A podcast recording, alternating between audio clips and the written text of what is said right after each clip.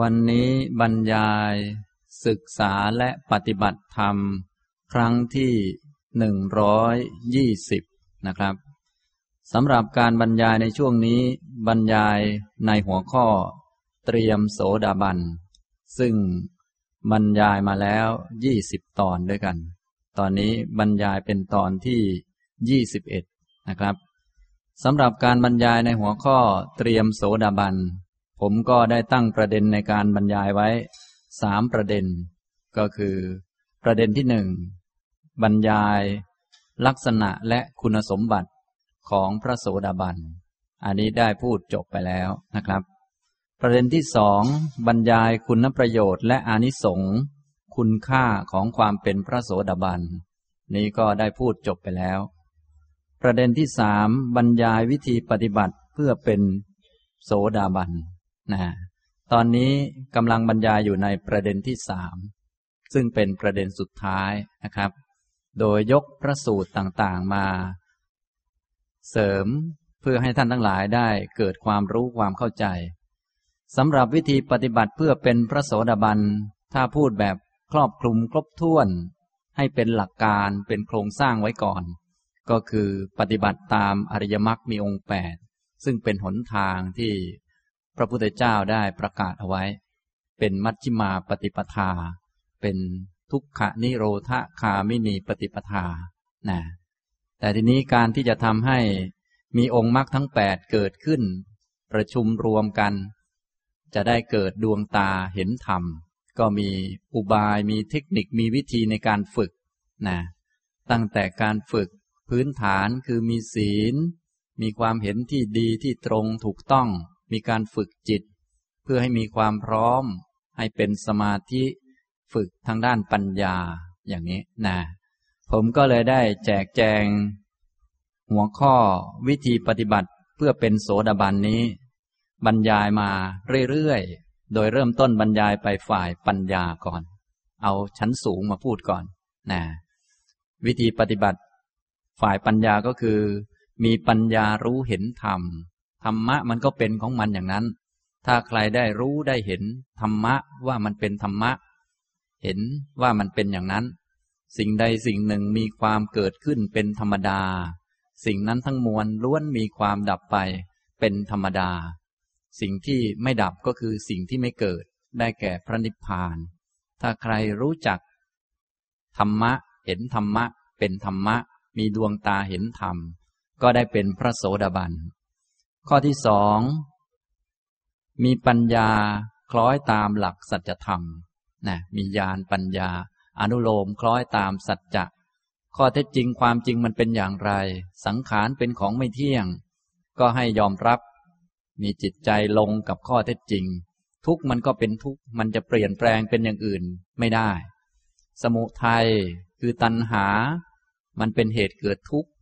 มันก็เป็นเหตุเกิดทุกข์มันจะเปลี่ยนเป็นอย่างอื่นไม่ได้ ทุกขานิโรธะความดับทุกข์ความไม่มีทุกข์ความสุขอย่างแท้จริง ความสงบอย่างแท้จริง ก็ต้องเป็นนิพพาน จะเป็นอย่างอื่นไปไม่ได้ จะไปหาที่อื่นมันไม่ได้ ทางก็ต้องเป็นอริยมรรคมีองค์แปดจะเป็นอย่างอื่นไปไม่ได้ อยากจะพ้นทุกข์พ้นโศกพ้นโรคพ้นภัย ถ้าไปทำอย่างอื่นมันก็ไม่พ้น เพราะว่ามันไม่ใช่ทาง ถ้าจะมาเบ้นทองหล่อก็ต้องมาทางนี้ จึงจะถึงนะถ้าไปเดินทางอื่น มันก็ไม่ใช่ทาง ไปเดิน ก็เดินได้เหมือนกัน แต่มันไม่ใช่ มันก็ไม่ถึง ต้องให้คล้อยตามหรือว่าลงกันกับสัจธรรม ลงกันกับความเป็นจริง ถ้าเรียกภาษาธรรมะท่านเรียกว่า อนุโลม อนุโลมญาณญาณที่คล้อยตามหลักสัจธรรมนี่ข้อที่สอง ข้อที่สามก็เป็นวิธีการฝึกปัญญาโดยการรู้จักมอง สิ่งต่างๆ เป็นไปในรูปกระแส เป็นไปตามเงื่อนไขที่เชื่อมโยงต่อเนื่องกัน พูดเป็นภาษาธรรมะก็คือมองปฏิจจสมุปบาท เราทั้งหลายก็เป็นกระแสมา ตามลำดับมาจนกระทั่งถึงตอนนี้ ที่เป็นปรากฏการเป็นคน เป็นหญิงเป็นชายขึ้นมาก็เป็นปรากฏการอันหนึ่งเท่านั้นเองนะเป็นกระแสของทุกที่ ไหลสืบเนื่องไป เรื่อยๆ ตามกรรมนะ อันนี้เป็นวิธีฝึกปัญญา ข้อที่สามมองแบบปฏิจจสมุปบาท ข้อที่สี่รู้จักมองแบบสิ่งต่างๆ มีเงื่อนไขทำให้เกิดขึ้น เมื่อสิ่งนี้มีสิ่งนี้มันจึงมี เพราะความเกิดขึ้นของสิ่งนี้สิ่งนี้จึงเกิดขึ้น เมื่อสิ่งนี้ไม่มีสิ่งนี้ก็ไม่มี เพราะความดับไปของสิ่งนี้สิ่งนี้จึงดับไป เรียกว่ามองแบบอิทัปปัจจยตา สิ่งต่างๆ มันมีเงื่อนไขมีเหตุมีปัจจัย จึงมีขึ้นปรากฏขึ้น ไม่ใช่จะมาลอยๆนะที่มีปรากฏ เพราะมันเกิด และที่เกิดก็เพราะมีเงื่อนไขมีปัจจัย พวกเราทั้งหลายที่เป็นคน เป็นคนอย่างนี้อย่างนี้ ก็ มีเงื่อนไขได้แม่คนนี้ได้พ่อคนนี้ก็มีเงื่อนไขอยู่อย่างมีเงื่อนไขทั้งนั้น มีเหตุมีปัจจัยทั้งนั้น อย่างนี้ทำนองนี้ ข้อที่ห้าในการฝึกทางด้านปัญญาก็คือรู้จักมองแยกแยะองค์ประกอบ และมองข้อเท็จจริงของแต่ละองค์ประกอบนั้น เนื่องจากว่าพวกเราเนี่ยอยู่ในโลกของสังขารสังขารคือ สิ่งที่มันมีหลาย ๆ อย่างมารวมกันจึงปรากฏขึ้น นะสิ่งใดที่ปรากฏขึ้นในโลกเนี่ย มันต้องมีหลายอย่างมารวมกัน มันจึงปรากฏเป็นอันหนึ่งขึ้น เหมือนพวกเราแต่ละคนนี้เป็นคนหนึ่งคนหนึ่ง แต่การจะเป็นคนขึ้นมาเนี่ยต้องมีองค์ประกอบ อย่างน้อยก็สองส่วนคือ ด้านกายกับด้านจิต ถ้าแยกละเอียดหน่อยก็เป็นขันห้าอายตนะสิบสองหรือธาตุต่างๆ ก็ได้ แยกละเอียดยิบเลยก็ได้นะอย่างนี้เรียกว่ารู้จักมองแบบแยกแยะองค์ประกอบ ทางฝ่ายปัญญาผมก็เลยได้พูดไปห้าข้อนะพูดจากระดับสูงลงมาข้างล่าง ถ้าพูดจากระดับล่างๆขึ้นไปข้างบนก็คือ ถ้าเป็นการฝึกปัญญาหลังจากท่านที่มีจิตใจมีความพร้อม มีสติสัมปชัญญะดี สติมั่นคง ก็ให้รู้จักมอง แยกแยะสิ่งที่เห็นนั้น อย่าไปเห็นว่าเป็นคน เป็นหญิงเป็นชาย ให้มองแยกแยะ เป็นรูปเป็นนาม รูปธรรม นามธรรม แยกเป็นผมขนเล็บฟันหนัง พอแยกออกมาได้แล้วก็ผมขนเล็บฟันหนังนี่มันเป็นรูป หรือเป็นธาตุเป็นปฐวีธาตุเป็นธาตุดิน เป็นของแข็ง แต่ละชิ้นส่วนนั้นล้วนไม่เที่ยง เป็นทุกข์และไม่ใช่ตัวตน ไม่เที่ยงอย่างไรก็ลองสังเกตดูให้เห็นชัด ถ้าคนปัญญาดี พูดปั๊บก็เห็นเลย คนปัญญาไม่ดีก็ต้องไปพิจารณานานหน่อย เอ๊ะ เส้นผมนี่มันไม่เที่ยงอย่างไร นะ ก็ของไม่เที่ยงมันก็ต้องไม่เที่ยงอยู่แล้ว มันเป็นอย่างนั้นแหละ เพียงแต่ว่าจะเห็นอย่างไร บางทีต้องพิจารณานาน ของที่เป็นทุกข์มันก็เป็นทุกข์ อย่างพวกเราชีวิตเป็นทุกข์มันก็เป็นทุกข์ เราจะเห็นหรือไม่เห็นมันก็เป็นทุกข์ ทีนี้บางคนปัญญาน้อยต้องพิจารณานานว่ามันทุกข์อะไรบ้าง เริ่มตั้งแต่ตื่นตอนเช้าทำอะไรบ้างวันนี้ ทุกข์บ้างไหม เหนื่อยไหม ต้องกินข้าวอีกแล้ว นะเหนื่อยไหมต้องมานั่งฟังธรรมอีกแล้ว ครั้งที่ร้อยยี่สิบแล้วเนี่ย นะ เดี๋ยวสักหน่อยก็ต้องไปนอนอีกแล้ว เหนื่อยไหมเดี๋ยวต้องนั่นอีกแล้ว ต้องนี่อีกแล้ว ต้องเกิดใหม่อีกแล้ว เหนื่อยไหมต้องพูดกับคนนี้อีกแล้ว พูดซ้ำเดิมนั่นแหละ แล้วเขาก็ไม่เชื่อสักทีแล้วก็พูดอยู่นั่นแหละ ก็สอนกันอยู่นั่นแหละ อย่างเนี้ยเหนื่อยไหมทุกไหมเนี่ย ทุกมันมีอยู่ มันเป็นอย่างนั้นของมัน ทีนี้จะเห็นไหมล่ะ ก็ต้องฝึกปัญญาจึงจะเห็นนะครับ นี่เรียกว่ารู้จักมองแยกแยะองค์ประกอบ และมองข้อเท็จจริงของแต่ละองค์ประกอบ เมื่อมองแยกแยะได้แล้วก็มองว่าองค์ประกอบแต่ละอันที่มันมีขึ้นมาเพราะมันมีเงื่อนไขมีปัจจัยไม่ได้มาลอยๆตัวที่เกิดจากของไม่เที่ยง แล้วมันจะเที่ยงได้ไหม พวกเราทั้งหลายนั่งๆอยู่เนี่ย มีองค์ประกอบหลายส่วนมารวมกัน แยกเป็นรูปเป็นนามและรูปนี้มันก็เกิดจากปัจจัย ปัจจัยที่ทำให้มันเกิดเที่ยงไหม ไม่เที่ยงนะกายของเรานี่ก็ประกอบไปด้วยหลายๆ ส่วนมารวมกันเข้า ผมขนเล็บฟันหนังเนี่ยมันเที่ยงไหมเนี่ยกายนี้มันเป็นที่เกิดของสิ่งไม่สวยไม่งาม เส้นผมของเรานี้มันก็เกิดอยู่ในกายนี้ มันไม่ได้เกิดอยู่นอกกาย ถ้าเราตัดผมออกไปเรียบร้อยแล้ว นะ ตัดผมนะ ตัดผมดำๆออกไปเนี่ย ไม่มีวันงอกแล้วผมนั้นนะเพราะว่ามันไม่แก่ต่อไปแล้ว นะ ตัดผมออกไปจากหัวเอาไปปักไว้ที่แปลงผัก รดน้ำพรวนดินอย่างดี มันก็ไม่งอก แต่ว่าเส้นผมนี้มันงอกอยู่ในร่างกายเรานี้แหละ นี่มันเป็นอย่างนี้มันก็จากดำก็มาเป็นขาวอยู่อย่างนี้เส้นขนก็เหมือนกัน มันก็เกิดอยู่ในร่างกายเนี่ย ไม่ได้เกิดอยู่ข้างนอก นี่มันเป็นอย่างนี้นะ นี่เรามองดูให้เห็นว่า เออ มันเกิดตามเหตุตามปัจจัยตามเงื่อนไข มองเป็นกระแส แห่งเหตุปัจจัยเชื่อมกันไป มองให้เห็นคล้อยตามกับสัจธรรม ทุกสมุทัยนิโรธและก็มรรคก็จะได้มีดวงตาเห็นธรรมนี่นี่เป็นด้านฝึกปัญญานะนี่ผมได้พูด วิธีปฏิบัติเพื่อเป็นโสดาบันทางด้านปัญญานี้จบไปแล้ว ในคราวก่อนๆมาถัดจากนี้สักนิดหน่อยผมก็ได้พูดถึง ตัวเหตุที่จะทำให้เกิดปัญญา ยังไม่ใช่ตัวปัญญา เป็นเครื่องฝึกให้จิตมีความพร้อมสำหรับที่จะมีปัญญา ก็ยกข้อธรรมชุดหนึ่งขึ้นมา เรียกว่า เหตุให้ได้เป็นโสดาบัน เหตุให้บรรลุโสดา ซึ่งมีอยู่สี่ประการ ประการที่หนึ่งก็คือ สัพปุริสสังเสวะ การคบหาสัตบุรุษ คือพระพุทธเจ้าของเราเนี่ยเป็นสัตบุรุษ ถ้าใคร ที่คุ้นเคยกับพระพุทธเจ้า เอียงเข้าข้างพระพุทธเจ้า เข้าไปคบเข้าไปหาเข้าไปเรียนรู้เข้าไปศึกษา อันนี้ก็เป็นเงื่อนไขเป็นคุณสมบัติอันหนึ่ง เป็นเหตุอันหนึ่งที่จะทำให้มีปัญญา เพราะพวกเราเนี่ยไม่อาจที่จะคิดค้นธรรมะได้ด้วยตัวเอง ความรู้ต้องผ่านการฟัง ทีนี้การจะได้ฟังก็ต้องไปคบหาสัพบุรุษ อันนี้ข้อที่หนึ่ง ข้อที่สองก็คือ สัตธรรมมัสวนะการได้ฟังพระสัตธรรม ธรรมะที่จะทำให้สงบระงับจากกิเลสธรรมะ หมวดอริยสัจสี่หมวดอริยสัจเนี่ยจะทำให้ลดละกิเลสได้มรรคผลนิพพาน ต้องฟังให้ถึงตรงนี้ จึงจะลดละกิเลสนะข้อที่สามคือโยนิโสมนสิการะ การกระทำเอาไว้ในใจโดยแยบคาย เมื่อได้ฟังธรรมแล้วจดจำธรรมะเอาไว้ บางคนจดแต่จำไม่ค่อยได้ ต้องจดจำมาจึงจะมีข้อธรรมะเอาไว้พิจารณา เมื่อมีเรื่องใด ๆ เกิดขึ้นก็ให้มีสติสัมปชัญญะ แล้วก็ไปหยิบข้อธรรมะขึ้นมาพิจารณา นะ หลายท่านที่ได้ฟังมานาน หลายครั้งแล้วคงจะมีข้อธรรมะ เยอะ บางท่านจดได้สมุดเป็นเล่มๆแล้ว สมุดเล่มแรกที่จดไม่รู้อยู่ตอนไหนแล้ว ไม่ยุ่อยู่ไหนตอนเนี้ย หายไปเลยก็มี ฉะนั้นต้องจดจำไว้นะทรงจำธรรมะไว้ ทีนี้เมื่อทรงจำเอาไว้เราก็ไปฝึกให้มีสติสัมปชัญญะจะได้หยิบข้อธรรมะนั้นมา โยนิโสมาใส่ใจ ถ้ามันใส่ใจตอนที่เกิดเหตุการณ์ไม่ทัน เราก็ไปฝึกให้ชำนาญไว้ โดยไปอยู่คนเดียวก่อน ไปนิ่งๆก่อนแล้วหัดพิจารณา หัดมองสิ่งต่างๆเนี่ยฝึกความเคยชินต่างๆ อันนี้คือโยนิโสมนสิการ ข้อที่สี่คือธรรมานุธรรมะปฏิปัติ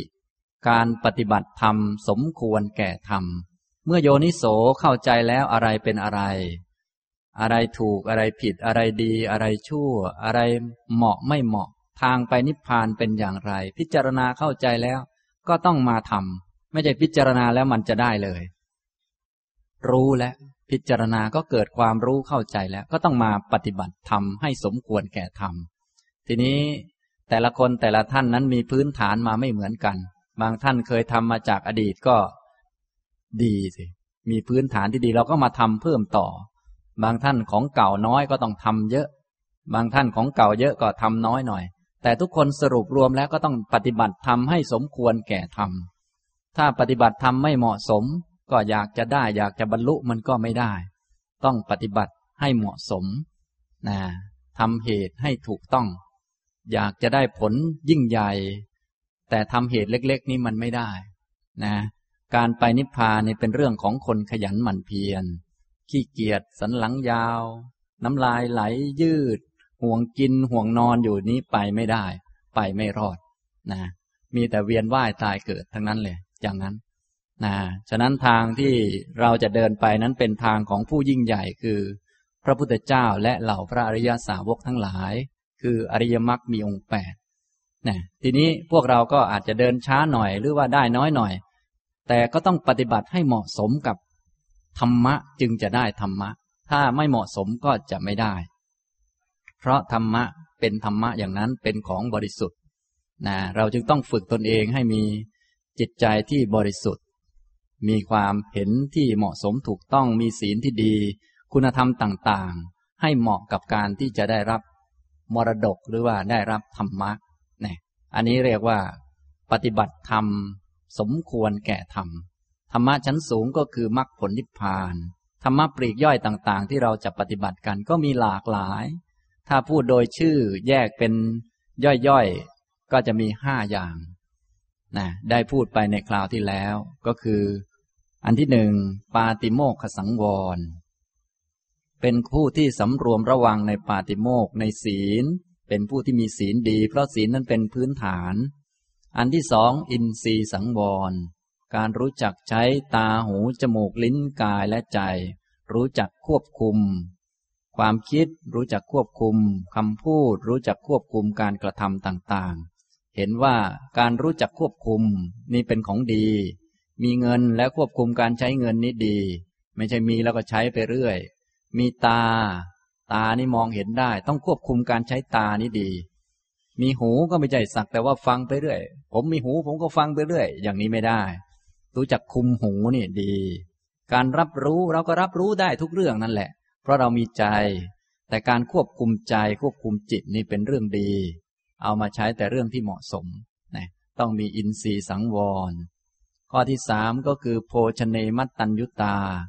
ความเป็นผู้มีปัญญารู้จักประมาณในโภชนะในการกิน เพราะร่างกายของเราเนี่ยมันก็อยู่กับเราแค่หนึ่งชาติ พวกเราจะต้องไปเรื่อยๆ ต้องให้ชีวิตไปได้เรื่อยๆ แต่ชีวิตมันไม่ใช่มีแค่ด้านร่างกายนะ ไม่ใช่มีแค่อาหารมาหล่อเลี้ยงกาย มันมีจิตอาศัยร่างนี้อยู่ จิตนี่ต้องไปเรื่อยๆ จริง ๆ กายก็ต้องไปเรื่อยๆ เหมือนกัน แต่ว่ามันไปได้ชาติหนึ่ง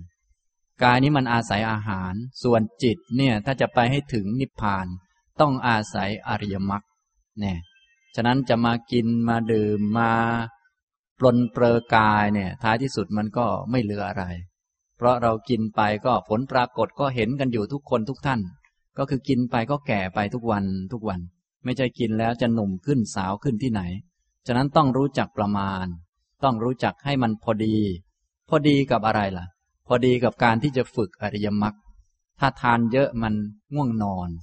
ถ้าปรนเปรอมันเยอะมันก็ยิ่ง ขี้เกียจยิ่ง ผิดเพี้ยนไปอีกนะจึงต้องมีปัญญารู้จักประมาณในโภชนะ ข้อที่สี่ก็คือชาคริยานุโยคะ การประกอบความเพียรให้จิตตื่นอยู่เสมอ ให้ถือเป็นความรับผิดชอบของตัวเองที่เราจะทำให้จิตนี่ตื่นตัวอยู่เสมอ มีความรู้ตัวอยู่เสมอ อย่างน้อยต้องรู้ตัวว่าเราเป็นคน อย่าหลับ อย่าหลุดลงไป เป็นสัตว์อบายต่างๆ ต้องฝึกให้จิตมีความตื่นตัวอยู่เสมอ อย่างพวกเราทั้งหลายตอนนี้ก็ตื่นตัวว่าเราเป็นคน คงจะไม่คิดไปด่าใครหรือทำอะไรใครที่มันเลยความเป็นคนไปนะทีนี้ก็ต้องตื่นขึ้นมาเยอะกว่านั้นอีกก็คือเป็นลูกศิษย์ของพระพุทธเจ้า ไปเที่ยวพยาบาทใคร มันดีไหม มันไม่ดีนะต้องมาฝึกนะอย่างนี้ไปด่าใครมันดีไหม มันไม่ดี ต้องมีความรู้ตัวอยู่เสมอ ต้องฝึกให้จิตมีความตื่นตัว อย่าให้ถูกกิเลสครอบงำถ้าถูกกิเลสครอบงำเดี๋ยวสักหน่อยก็ ให้หมอนั่นมันด่าเราก่อน เราควรด่ามันแล้ว เราควรตบมันแล้ว เราควรโน่นควรนี่ก็วุ่นวายไป อย่างนี้นะ ฉะนั้นต้องฝึกให้จิตมีความตื่นตัวอยู่เสมอ อย่างถ้าจิตของเราตื่นตัวเราจะรู้สึกว่า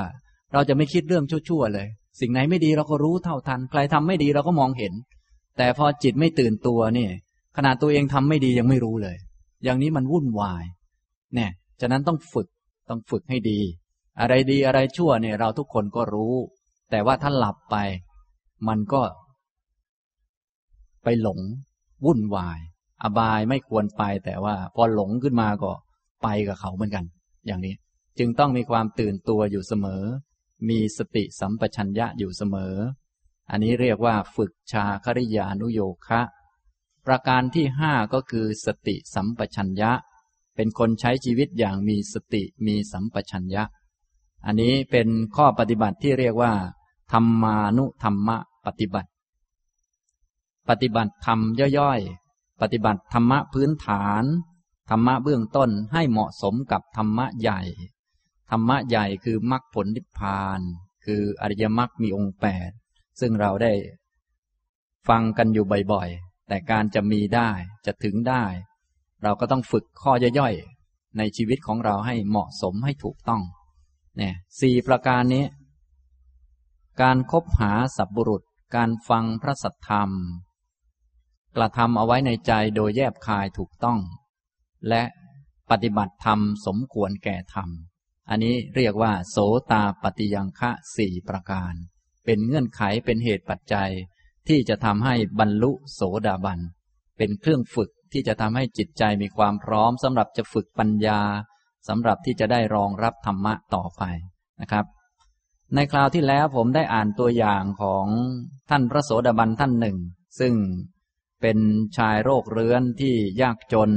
แล้วก็เป็นคนลำบาก ดูเหมือนไม่น่าจะได้บรรลุก็ได้บรรลุ ท่านทั้งหลายจะได้มีกำลังใจบ้าง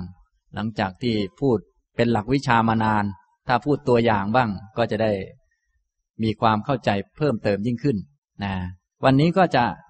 มีตัวอย่างมาอ่านให้ฟังเช่นเดียวกัน เป็นเรื่องของพระโสดาบันสองท่านในโลกมนุษย์ แต่ว่าหลังจากตายแล้วท่านก็ไปเกิดเป็นเทวดานะจะเอาเรื่องของท่าน ในตอนที่ท่านเป็นเทวดาแล้วก็มาเฝ้าพระพุทธเจ้าได้พบเห็นพระเถระต่างๆ มาเล่าเรื่องให้ฟังนะแล้วเราก็จะได้พอรู้จักท่านบ้าง รู้จักความคิดความเห็น จะได้ รู้ว่าท่านปฏิบัติธรรมะข้อไหนบ้างนะหลังจากที่ได้บรรยายมาแล้ว เยอะแยะนะครับ อย่างนี้ ในขุทกานิกาย วิมานวัตถุ สิริมาวิมาน ว่าด้วยเรื่องวิมานที่เกิดแก่ นางสิริมา ซึ่งท่านทั้งหลายก็คงจะได้ยินชื่ออยู่เรื่อยๆ นางสิริมา ซึ่งเป็นหญิงโสเภณีในเมืองราชคลึที่ตอนหลังมาก็ได้เสียชีวิตไปนะท่านไปเกิดเป็นเทพธิดาอยู่สวรรค์ชั้นที่ห้าก็คือชั้นนิมมานรดีนะ สวรรค์มีอยู่หกชั้น ชั้นจาตุมมหาราชิกา ชั้นดาวดึง ชั้นดามา ชั้นดุสิต ชั้นนิมมานารตี ชั้นปรนิมมิตวะสวัตตี นางสิริมาเนี่ยไปเกิดอยู่ชั้นนิมมานารตีนะในคราวหนึ่งท่านก็เป็นเทพธิดามาโลกมนุษย์นี่แหละ แล้วก็ได้เจอกับพระเถระก็ได้พูดคุยกัน เขาก็ทรงจำกันมาได้เป็นเรื่องสิริมาวิมาน เดี๋ยวจะอ่านให้ฟัง ท่านทั้งหลายก็ลองฟังดูนะท่านนี้ก็เป็นโสดาบันท่านหนึ่ง ถ้าท่านใดต้องการประวัติของท่านโดยละเอียด ก็คงไปค้นหาข้อมูลตามที่ต่างๆได้นะอย่างนี้อาจจะไม่ต้องระลึกชาติหรือว่าไปขอให้ท่านนางสิริมามาเข้าฝันไม่ต้องไปเข้า Google แล้วก็คีย์คำว่าสิริมาก็คงจะได้อ่านประวัติของท่านนะอย่างนี้นะครับนะฉะนั้นยุคนี้สะดวก แต่ว่าผมจะอ่านเฉพาะตอนที่ท่านเป็น เทพธิดาแล้ว แล้วก็มาพูดคุยกับพระเถระบางประการนะครับ ในขุตกานิกายวิมานวัตถุ สิริมาวิมาน พระวังคีสะประสงค์จะให้นางสิริมาเทพธิดา ประกาศบุญกรรมที่นางได้ทำไว้ในครั้งก่อน จึงถามนางด้วยคาถาเหล่านี้ว่า ม้าสำหรับเทียมรถของเธอ ตกแต่งด้วยเครื่องประดับ ชั้นดีเยี่ยม มีพลังคล่องแคล่วว่องไว เหาะทยานลงไป รถเทียมม้าห้าร้อยคัน ที่บุญกุศลเนรมิตเพื่อเธอ และม้าเหล่านั้นเหมือนถูกนายสารถีกระตุ้นเตือน ย่อมแล่นตามเธอไป เธอประดับองค์สถิต บนรถอันเลอเลิศ เปล่งรัศมีสว่างรุ่งเรืองอยู่ ประดุดดวงไฟอันโชดช่วง เทพธิดาผู้มีรูปงาม น่าชม มองแล้วไม่เบื่อ อาตมาขอถามว่า เธอมาจากเทพหมู่ไหนหนอ จึงเข้ามาเฝ้าพระสัมมาสัมพุทธเจ้า ซึ่งหาใครเลิศยิ่งกว่าไม่ได้แล้วสิริมาเทพธิดานั้นตอบพระเถระว่า ถัดลงมาจากหมู่เทพ ชั้นปรนิมมิตวสวัตตีพูดถึงความเป็นเลิศ ด้วยกามคุณ ที่บัณฑิตกล่าวชมว่ายอดเยี่ยมนั้น มีนิมมานรดีเทพ ซึ่งเนรมิตสมบัติเองได้แล้วชื่นชมอยู่ ดิฉันเป็นนางอับสรจากหมู่ นิมมานิรนิมมานรดีเทพนั้น ซึ่งมีรูปร่างน่าพึงใจ ประสงค์จะนมัสการพระสัมมาสัมพุทธเจ้า ซึ่งหาใครเลิศยิ่งกว่าไม่ได้ จึงมาสู่โลกมนุษย์นี้ พระเถระถามว่า ชาติก่อนแต่จะมาเป็นเทพธิดานี้ เธอได้ประพฤติสุจริตกรรมอะไรไว้ เพราะบุญอะไร เธอจึงมีบริวารยศอยู่มากมาย เปี่ยมไปด้วยความสุข อันหนึ่ง เธอมีฤทธิ์ที่หาฤทธิ์ใดเทียมเท่าไม่ได้เหาะไปในอากาศได้ ทั้งมีรัศมีกาย สว่างสวัยไปทั่วสิบทิศ เทพธิดา อันหนึ่ง เธอมีมวลเทพห้อมล้อม สักการะ เธอจุติมาจากคติไหนจึงมาสู่สุคติภพนี้ หรือว่าเธอได้ทำตามคำสอนของพระศาสดาพระองค์ใด หากเธอเป็นสาวิกาของพระพุทธเจ้าจริง ขอจงบอกอาตมาเถิด สิริมาเทพธิดาตอบว่า ดิฉันเป็นสนมของพระราชาผู้ทรงพระคุณอันประเสริฐ มีพระสิริ อยู่ในพระนครซึ่งสถาปนาไว้เป็นอย่างดีท่ามกลางขุนเขา มีความเชี่ยวชาญอย่างยิ่งในการฟ้อนรำขับร้อง ชาวเมืองราชคลึได้พากันเรียกขานดิฉันว่า สิริมา พระพุทธเจ้าทรงองค์อาจกว่าหมู่ผู้ฤาษี ทรงแนะนำเวนยสัตว์ได้ทรงแสดงทุกขสัตว์และสมุทัยสัตว์ว่า เป็นสภาวะที่ไม่เที่ยง ทรงแสดงทุกขนิโรธสัตว์ซึ่งปราศจากปัจจัยปรุงแต่งว่า เป็นสภาวะคงที่ และทรงแสดงมรรคสัตว์นี้ซึ่งเป็นทางไม่อ้อมค้อม เป็นทางตรง และเป็นทางปลอดโปร่งแก่ดิฉัน ดิฉันคลั้นฟังธรรมอันเป็นทางไม่ตาย ปราศจากปัจจัยปรุงแต่ง เป็นคำสอนของพระตถาคตเจ้า ผู้หาใครเลิศยิ่งกว่าไม่ได้ สำรวมในศีลทั้งหลายอย่างเคร่งครัดเป็นอย่างดี มั่นอยู่ในธรรมที่พระพุทธเจ้าผู้เลิศกว่านรชน ทรงแสดงไว้แล้ว ครั้นรู้ทางที่ปราศจากกิเลส ประดุจทุลีซึ่งปราศจากปัจจัยปรุงแต่ง อันพระตถาคตเจ้า ผู้หาใครเลิศยิ่งกว่าไม่ได้ ทรงแสดงไว้แล้ว ได้สัมผัสสมถะสมาธิในอัตภาพนั้นเอง การได้สัมผัสสมถะสมาธินั้นแหละ เป็นภาวะแน่นอนอย่างยิ่งสำหรับดิฉัน ดิฉันได้อมตะธรรมอันประเสริฐทำให้ต่างจากปุตุชน มีความเชื่อมั่น บรรลุคุณวิเศษเพราะรู้แจ้งแล้ว หมดความลังเลสงสัย ได้รับการบูชาจากคนจำนวนมาก เสวยความยินดีไม่น้อย ตามที่ตามที่กล่าวเรียนมานี้ ดิฉันจึงเป็นเทพธิดาผู้เห็นอมตะธรรม เป็นสาวิกาของพระตถาคตเจ้า ผู้หาใครเลิศยิ่งกว่าไม่ได้ ได้เห็นธรรมดำรงอยู่ในโสตาปฏิผล เป็นโสดาบันบุคคล ทุกติ เป็นอันไม่มีแก่ดิฉันแล้ว ดิฉันนั้น มาหมายจะถวายอภิวาท พระสัมมาสัมพุทธเจ้าผู้หาใครเลิศยิ่งกว่ามิได้ หมายจะนมัสการบรรดาภิกษุ ผู้น่าเลื่อมใส ซึ่งยินดีในกุศลธรรม และหมายจะเข้าไปนั่งใกล้สมาคมของสมณะที่ปลอดภัย ดิฉันมีความเคารพพระธรรมราชา คือพระสัมมาสัมพุทธเจ้าผู้ทรงสิริ ครั้นได้เห็นพระจอมมุนีแล้ว ดิฉันก็มีใจเบิกบาน เอิบอิ่ม จึงขอถวายอภิวาทพระองค์ ผู้เป็นพระตถาคตเลิศกว่านรชน ทรงฝึกคนที่ควรฝึก ทรงตัดตัณหาได้ ทรงยินดีในกุศลธรรม ทรงแนะนำเวนยสัตว์ให้ข้ามพ้นจากทุกข์ได้ ทรงช่วยเหลือสัตว์โลกด้วยความเกื้อกูลอย่างยิ่ง สิริมาวิมานที่สิบหกจบนะอันนี้ก็เป็นพระโสดาบันอีกท่านหนึ่ง ซึ่งทางเมืองไทยเราก็มีการยกเรื่องนี้มาพูดกันบ่อยๆ แต่ที่จริงก็มีหลายท่านมาก แต่ว่าบางสถานที่ก็จะหยิบยกพระโสดาบันท่านใดท่านหนึ่งมาพูดมากเป็นพิเศษ อย่างเช่น เมืองไทยเราก็นิยมยกท่านนางวิสาขา อนาถบินติกะเศรษฐี พระเจ้าพิมพิสาร แล้วก็นางสิริมาเนี่ยก็ได้มีการยกขึ้นมาพูดกันบ่อยๆนะอันนี้ท่านก็สามารถหาประวัติตอนเป็นมนุษย์ละเอียดได้นะที่ผมเอามาอ่านนี้เป็นตอนท่านเป็นเทพธิดา เป็นนางอับสรอยู่ที่สวรรค์ชั้นนิมมานรตี ในคราวหนึ่งท่านก็มาเฝ้าพระพุทธเจ้าเพื่อกราบพระพุทธเจ้าแล้วก็ทำความเคารพสักการะพระ อริยสาวกทั้งหลาย ก็ได้เจอกับพระเถระองค์หนึ่ง ก็คือพระวังคีสะ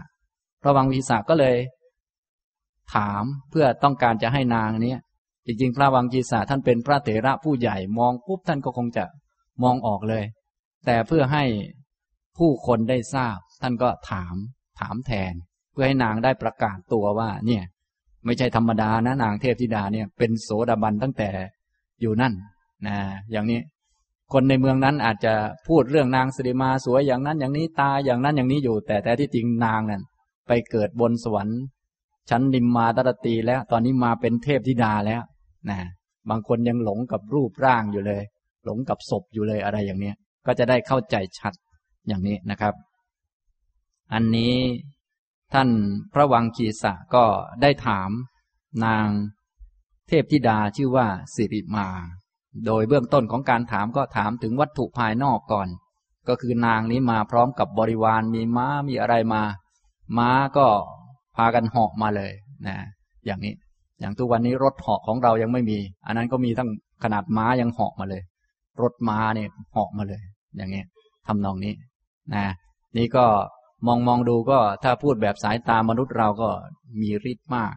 พระเถระก็เลยได้ถามว่าชื่ออะไรมาจากชั้นไหน นางก็ตอบว่ามาจากสวรรค์ชั้นนิมมานรตีนะสวรรค์ชั้นนี้เป็นสวรรค์ที่ผู้ที่ไปเกิดแล้วสามารถที่จะเนรมิตสิ่งที่ต้องการได้ตามที่คิดนะอยากได้อะไรก็คิดเอาเลย คิดเอาก็สิ่งนั้นก็จะเกิดขึ้น ที่เกิดเนี่ยไม่ใช่เพราะความคิดแต่เป็นเพราะบุญกรรมที่ทำเอาไว้เยอะนะพวกเราก็คิดได้เหมือนกันแต่ว่าไม่ค่อยได้ ต้องลงมือลงแรงทำเอา เพราะเป็นพวกบุญค่อนข้างน้อย บางคนถ้าบุญน้อยจริง ๆ คิดแล้วทำแล้วยังไม่ได้เลย บางคนยิ่งทำยิ่งขาดทุนหนักไปกว่าเดิมอีก อันนี้ไม่มีบุญเลยอย่างเนี้ยนะฉะนั้นท่านไหนที่คิดแล้วลงมือทำแล้วยังพอทำได้ก็แสดงว่ายังมีบุญเยอะอยู่พอสมควร บางคนคิดแล้วลงมือทำแล้วมีคนช่วยเยอะมีบริวารมากก็แสดงว่าบุญก็มากขึ้น แต่ถ้าบุญเยอะจริง ๆ อย่างนางเนี่ยนะนางสิริมาเทพธิดาเนี่ยก็ อยากได้อะไรก็นึกเอาเลย อยากได้วิมานอย่างโตๆกว่านึกเอา ก็วิมานนั้นก็เกิดขึ้น ตามบุญกรรมที่ทำไว้นะอย่างนางวิสาขาก็ไปเกิดบนสวรรค์ชั้นนี้เช่นเดียวกัน อย่างนี้ทำนองนี้นะครับ นี่ก็ได้ตอบพระเถระว่าเป็นนางสิริมาเนี่ยมาจากสวรรค์ชั้น นิมมานรตี ทีนี้พระเถระก็ถามต่อว่า แล้วชาติที่แล้วชาติก่อนเนี่ยเคยทำอะไรมา หรือว่าเป็นพระอริยสาวก เป็นสาวกของพระพุทธเจ้าหรือเปล่า ได้บรรลุธรรมไหมช่วยบอกหน่อยนะนางสิริมาก็เลยได้ตอบเรื่องนี้นะซึ่งนางก็ได้ตอบว่า ดิฉันเป็นพระสนมของพระราชาผู้ทรงคุณอันประเสริฐ มีพระสิริอยู่ในพระนครซึ่งสถาปนาไว้เป็นอย่างดี ท่ามกลางขุนเขา มีความเชี่ยวชาญอย่างยิ่งในการฟ้อนรำขับร้อง ชาวเมืองราชคลึได้พากันเรียกขานดิฉันว่า สิริมา นางนี้เป็นสนมของพระราชาพระเจ้าพิมพิสาร เป็นน้องสาวของหมอชีวกโกมารพัฒนะทีนี้พระราชาเขาตั้งให้เป็นนครโสเพณีคือเอาไว้รับแขกบ้านเมือง ก็คือโสเพณี แต่ว่าไม่ใช่โสเพณีแบบทางเรา อันนั้นเขาเป็นกฎหมายของเขา มีพระราชา ประทับตาแต่งตั้งขึ้นมานะเป็นคล้ายๆคนของพระราชา แต่ว่าใครที่มีเงินก็สามารถไปซื้อนางมา อยู่ร่วมได้อะไรได้ก็ว่าไปนะอันนี้หลาย ๆ ท่านก็คงจะเคยได้ยินเรื่องนี้มาบ้างนะครับ อย่างนี้ นางก็กล่าวตอบต่อไปว่า พระพุทธเจ้าทรงองค์อาจกว่าหมู่ผู้เป็นฤาษีทรงแนะนำเวนยสัตว์ทรงแสดงทุกขสัตว์ และทุกขสมุทัยว่าเป็นสภาวะที่ไม่เที่ยง ทรงแสดงทุกขนิโรธะซึ่งปราศจากปัจจัยปรุงแต่ง ว่าเป็นสภาวะคงที่ และทรงแสดงมรรคสัตว์นั้น ซึ่งเป็นทางอันไม่อ้อมค้อม เป็นทางตรง และเป็นทางปลอดโปร่งแก่ดิฉัน นี่ นางได้ฟังเรื่องอะไรครับ นางได้ฟังเรื่องอริยสัจสี่ท่านทั้งหลายก็ได้ฟังมาหลายครั้งหลายรอบแล้ว เนี่ยนางได้ฟังก็ไปปฏิบัติตาม ไปทำตามจนได้บรรลุโสดาบันเนี่ยนี่นางเป็นหญิงโสเพณีได้ฟังเรื่องนี้นะอย่างนี้ทำนองนี้นะได้ฟังว่า พระพุทธเจ้านี้ทรงแสดงทุกขสัตว์และสมุทัยสัตว์ว่าเป็นสภาวะที่ไม่เที่ยง อุปทานขันธ์ทั้งห้านี้เป็นทุกข์เป็นของไม่เที่ยง สมุทัยซึ่งเป็นเหตุให้เกิดทุกข์เที่ยงไหมก็เป็นของไม่เที่ยง ทุกอย่างล้วนไม่แน่ไม่นอน ของไม่แน่ไม่นอนก่อให้เกิดของไม่แน่ไม่นอน ของไม่มั่นคงเกิดให้ ก่อให้เกิดของไม่มั่นคง ของไม่มีตัวตนก่อให้เกิดของไม่มีตัวตน มันก็วนกันอยู่อย่างนี้ นะ อย่างนี้กิเลสเกิดขึ้นในจิตใจของเราทำให้ใจเป็นสุขหรือเป็นทุกข์ครับ เป็นทุกข์แล้วเราก็ไปทำตามกิเลสจะได้สุขหรือทุกข์ครับ ก็ได้ทุกข์มันเป็นอย่างนั้นแหละ มันเป็นไปตามเงื่อนไขตามเหตุปัจจัย ไม่แน่ไม่นอนอยู่อย่างนั้น เนี่ยพวกเราทั้งหลายก็เลยเป็นทุกข์ตามอำนาจของกิเลส ถ้าไม่มีกิเลสเกิดขึ้นก็สบายใจไม่เห็นเป็นอะไร พอมีกิเลสเกิดขึ้นก็นั่งไม่ได้แล้ว ก็ต้องไปหานั่นมาหานี่มาก็วุ่นวาย แล้วไปหามาทำตามกิเลสก็เกิดทุกข์ขึ้นมา นี่ อย่างนี้ พระพุทธองค์ก็ทรงแสดงไว้ดีแล้วข้อนี้ ทุกขสัตว์กับสมุทัยสัตว์เนี่ย พวกเรานี่วนอยู่ข้างนี้ ทีนี้ที่สำคัญคือเราไม่รู้จัก ตอนนี้ได้ฟังแล้วว่าอ๋อเนี่ยนะ ที่นั่งนั่งอยู่เนี่ย เป็นผลนะ เป็นผล เป็นทุกขสัตว์ซึ่งเป็นของไม่เที่ยงเหตุมันก็คือทุกขะสมุทัยอย่างนี้ทำนองนี้ เราก็จะได้เข้าใจที่พากันเวียนว่ายมาก็เพราะอย่างนี้แหละ และพระองค์ได้ทรงแสดงทุกขะนิโรธสัตว์ซึ่งปราศจากปุตซึ่งปราศจากปัจจัยปรุงแต่งว่าเป็นสภาวะคงที่ ระนิพพานนั่นเองเป็นของคงที่ ความสงบอย่างแท้จริงก็คือนิพพาน ความมั่นคงอย่างแท้จริง ก็คือนิพพาน ที่ปลอดโปร่งสบายอย่างแท้จริง ก็คือนิพพาน เพราะมันแท้จริง อันอื่นมันไม่แท้ มันเป็นของไม่เที่ยงหมดเลยนะมันโปร่งแต่มันโปร่งไม่เที่ยง สักหน่อยมันก็ไม่โปร่ง มันสบาย แต่สบายมันไม่เที่ยง มันก็ไม่สบาย อันนั้นอันภาวะไม่เที่ยงยังไงมันก็ ไม่โปร่งจริงไม่สบายจริง สิ่งที่เป็นที่สบายจริงที่โปร่งจริง เป็นภาวะที่คงที่ก็มีแต่ทุกขนิโรธาอริยสัจคือพระนิพพานนี่อย่างนี้ พระพุทธเจ้าก็ได้แสดงไว้แล้ว และทรงแสดงมรรคสัจซึ่งเป็นทางที่ไม่อ้อมค้อม เป็นทางตรง และเป็นทางปลอดโปร่งแก่ดิฉัน อย่างนี้ทำนองนี้ นางก็ได้เล่าถวายว่า เนี่ย นางได้ฟังเรื่องอริยสัจพอได้ฟังแล้วนางทำอย่างไร นางก็มาปฏิบัติอย่างเคร่งครัดทำตามกรอบหลักนั้น ดิฉันครั้นฟังธรรมอันเป็นทางไม่ตาย ปราศจากปัจจัยปรุงแต่ง เป็นคำสอนของพระตถาคตเจ้า ผู้หาใครเลิศยิ่งกว่าไม่ได้สำรวมในศีลทั้งหลายอย่างเคร่งครัดเป็นอันดี มั่นอยู่ในธรรมที่พระพุทธเจ้าผู้เลิศกว่านรชน ทรงแสดงไว้แล้ว นี่นะพอได้ฟังแล้วเบื้องต้นที่สุด เมื่อมีความเลื่อมใสเข้าไปหาสัพบุรุษได้ฟังสัตธรรม ก็เป็นคนที่สำรวมตั้งมั่นอยู่ในศีลอย่างเคร่งครัด เพราะศีลเนี่ยเป็นพื้นฐานของทุกเรื่อง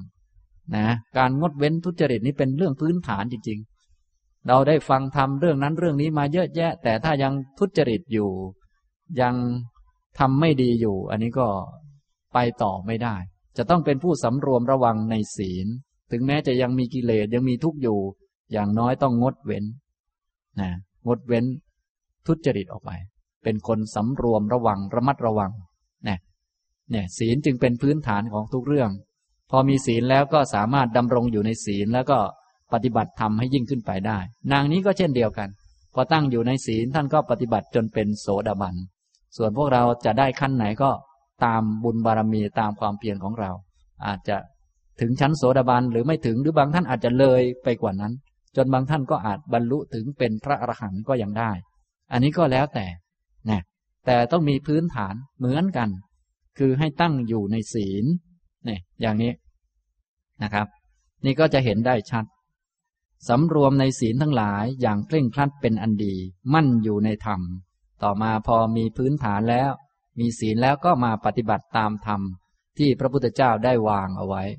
ถ้าว่าตามหลักการก็คือมาเดินตามมรรคนั่นเองนะอย่างนี้มีพื้นฐานเหมือนแผ่นดินไว้เหยียบยืน แล้วก็เดินได้ ก็ทางก็มีแล้วก็ชัดเจนอยู่แล้ว คืออริยมรรคอันประกอบไปด้วยองค์แปดประการ เราตั้งอยู่ในศีลแล้วมั่นอยู่ในศีลก็มาเดินไป อย่างนี้ ถ้าเดินถึงจุดที่จะเป็นโสดาบันก็ได้เป็นโสดาบันอย่างนางนี้นั่นเอง อย่างนี้ทำนองนี้นะครับ นางก็ได้ประกาศที่นางได้บรรลุถึงอมตะธรรม และเหตุผลที่มาในที่นี้ นางก็ได้กล่าวว่า ครั้นรู้ทางที่ปราศจากกิเลสประดุจทุลี ซึ่งปราศจากปัจจัยปรุงแต่ง อันพระตถาคตเจ้าผู้หาใครเลิศยิ่งกว่าไม่ได้ ทรงแสดงไว้แล้ว ได้สัมผัสสมถะสมาธิในอัตภาพนั้นเอง การได้สัมผัสสมถะสมาธินั้นแหละ เป็นภาวะแน่นอนอย่างยิ่งสำหรับดิฉัน ดิฉันได้อมตะธรรมอันประเสริฐที่ทำให้ต่างจากปุถุชน มีความเชื่อมั่น บรรลุคุณวิเศษ เพราะรู้แจ้งแล้ว หมดความลังเลสงสัย ได้รับการบูชาจากคนจำนวนมาก เสวยความยินดีไม่น้อย ตามที่กราบเรียนมานี้ ดิฉันจึงเป็นเทพธิดาผู้เห็นอมตะธรรม เป็นสาวิกาของพระตถาคตเจ้า ผู้หาใครเลิศยิ่งกว่ามิได้ ได้เห็นธรรมดำรงอยู่ในโสดาปฏิผล เป็นโสดาบันบุคคล ทุกขติเป็นอันไม่มีแก่ดิฉันอีกแล้ว ดิฉันนั้นมา หมายจะถวายอภิวาท พระสัมมาสัมพุทธเจ้าผู้หาใครเลิศยิ่งกว่ามิได้ หมายจะนมัสการบรรดาภิกษุผู้น่าเลื่อมใส ซึ่งยินดีในกุศลธรรม และหมายจะเข้าไปนั่งใกล้สมาคมของสมณะที่ปลอดภัย ดิฉันมีความเคารพพระธรรมราชา คือพระสัมมาสัมพุทธเจ้าผู้ทรงสิริ ครั้นได้เห็นพระจอมมุนีแล้ว ดิฉันก็มีใจเบิกบานเอิบอิ่ม จึงขอถวายอภิวาทพระองค์ผู้เป็นพระตถาคต เลิศกว่านรชน ทรงฝึกคนที่ควรฝึก ทรงตัดตัณหาได้ ทรงยินดีในกุศลธรรม ทรงแนะนำเวนยสัตว์ให้ข้ามพ้นจากทุกข์ได้ ทรงช่วยเหลือสัตว์โลกด้วยความเกื้อกูลอย่างยิ่ง อย่างนี้ นางก็ได้ประกาศตัวเองว่าหลังจากที่ได้ฟัง ฟังแล้วก็เป็นผู้ตั้งอยู่ในศีล ปฏิบัติธรรมดำเนินไปตามทางที่พระพุทธองค์แสดงเอาไว้ ในที่สุดก็ได้ บรรลุธรรมเป็นพระโสดาบัน ด้วยการบรรลุธรรมนี้เอง ได้เห็นอมตะธรรมนี้เองทำให้นางต่างจากปุถุชน ต่างจากพวกเราทั้งหลายที่ยังมีกิเลสหนาแน่นอยู่ทำให้หมดความลังเลสงสัย ทุกขติก็ไม่มีแก่นางอีกต่อไปแล้ว อย่างนี้ทำนองนี้นะครับ ที่มาในที่นี้มาจนกระทั่งได้เจอพระเถระแล้วก็ได้พูดคุยกันนี้ นางก็บอกเหตุผลว่า ที่มานี้ก็หมายว่าจะมานมัสการพระพุทธเจ้า แล้วก็หมายจะมานมัสการพระเถระทั้งหลายที่ท่านยินดีในกุศลธรรม หมายจะมานั่งใกล้ๆ ท่านผู้ที่มีความปลอดภัย ฉะนั้นผู้ที่ตั้งอยู่ในธรรมเนี่ยไปนั่งใกล้แล้วรู้สึกปลอดภัย ไม่ต้องกลัวว่าท่านจะด่า ไม่ต้องกลัวกระเป๋าสตังค์เราจะหาย ไม่ต้องกลัวเขาจะมาตัดมือเอาไอโฟนเราไปไม่ต้องนะนี่มันสบาย นางหมายจะมาในสถานที่นี้ ก็เพราะอย่างนี้นะอย่างนี้ทำนองนี้ เมื่อนางได้มาดังใจหมายแล้วก็เกิดความเบิกบาน กล่าวชมพระพุทธเจ้า และก็จบสิริมาวิมานที่สิบหกอย่างนี้นะครับ นี่ก็เป็นเรื่องของพระโสดาบันท่านหนึ่ง ซึ่ง ท่านทั้งหลายที่นั่งอยู่ในที่นี้บางทีอาจจะเคยได้ยินชื่อท่านมาบ้างนะผมก็เคยนำมาบรรยาย แต่บรรยายตอนที่ท่านเป็นมนุษย์ ตอนนี้เอาตอนที่ท่านเป็นเทพธิดาแล้วมาพูดให้ฟัง เกี่ยวเนื่องกับเรื่อง วิธีปฏิบัติเพื่อเป็นโสดาบันนะมีหลักธรรมแทรกอยู่ในนั้นอยู่แล้วนะต่อไปอีกนางเทพธิดาหนึ่ง ชื่อว่า เปสการิยวิมาน เป็นวิมานที่เกิดขึ้นแก่ ธิดาของช่างหูนะก็จะมีเรื่องสั้นๆที่มีเท้าสักกะได้ถามนางเทพธิดาที่ไปเกิดบนสวรรค์ชั้นดาวดึง นางก็ได้ตอบ นางองค์นี้ก็เป็นโสดาบันเช่นเดียวกัน ก่อนที่จะเล่าเรื่องตามในเปสการิยวิมานเนี่ยก็จะพูดเบื้องหลังสักนิดหนึ่งท่านจะได้ฟังแล้วก็ตามทันนะ นางนี้ก็เป็นทิดาของช่างหูก อยู่ในเมืองพาราณสี แคว้นกาสี อันนี้ท่านทั้งหลายก็คงจะพอเข้าใจ คือเขาแคว้นกาสีเมืองพาราณสีเขาเชี่ยวชาญในด้านทำผ้าไหมอยู่แล้ว นางนี้ก็เป็นลูกของคนกลุ่มนั้นแหละนะทีนี้ทั้งครอบครัวมีพ่อมีแม่ แล้วก็มีนางเนี้ยเป็นสาวแล้ว ตอนนั้นกำลังนั่งหาเห็บให้แม่อยู่ นะเนี่ยก็คนยังไม่รู้เรื่องก็ ไล่เห็บบ้างอะไรแบบนะนะดูเส้นผมของแม่แล้วก็นั่งไล่เห็บอยู่อะไรอยู่ อย่างนี้นะขณะที่นั่งอยู่อย่างนั้นก็มีพระภิกษุท่านเดินมาบิณฑบาตนางก็เกิดความสงสัยว่า เอ๊พระภิกษุที่ท่านมาเดินบิณฑบาตเนี่ย ยังเป็นหนุ่มกันอยู่เลย ออกบวชกันแล้ว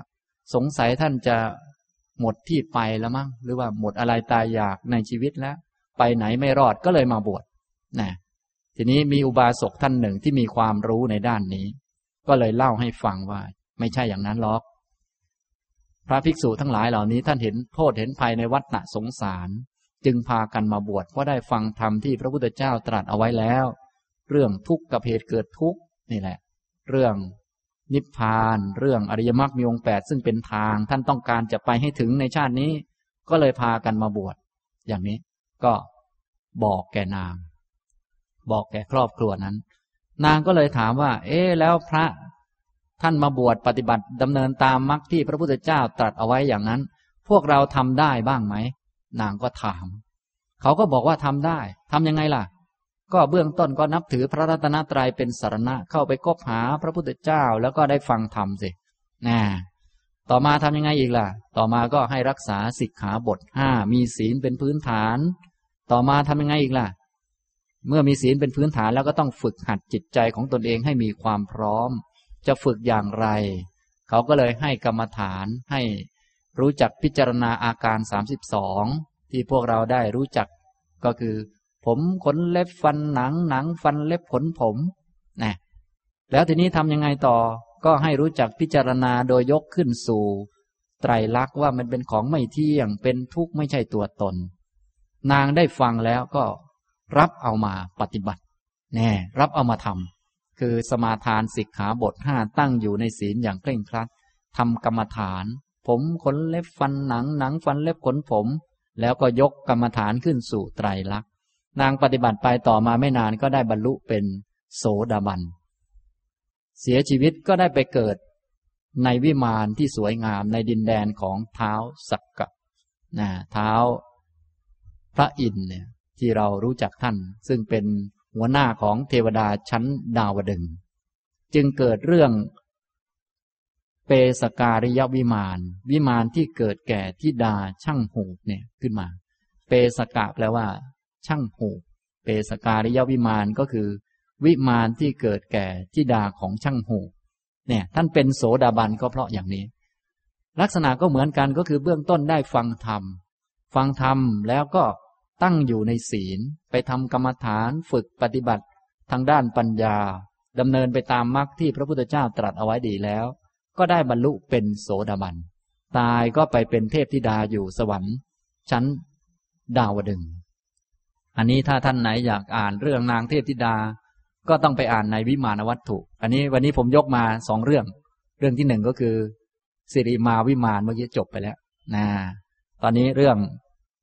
เปสการิยวิมาน ส่วนท่านไหนชอบอ่านเรื่องอื่นๆก็ไปอ่านได้ อย่างนี้ทำนองนี้ ก็จะได้พอทราบว่าในอดีตนั้นท่านพากันทำอะไรมาบ้าง บางทีเราอาจจะทราบเฉพาะตอนท่านเป็นมนุษย์ ตอนเทพธิดา บางทีอาจจะยังไม่ทราบก็ได้นะอย่างนี้ทำนองนี้ ผมก็จะอ่านเฉพาะที่มาจากคำพีขุตการนิกาย วิมานวัตถุ เปสการิยวิมาน ท้าวสักกะตรัสถามเทพธิดาว่า วิมานนี้น่ารื่นรม เสาทำด้วยแก้วไพทูล สว่าง เปล่ง แสงเรืองรองอยู่เป็นนิด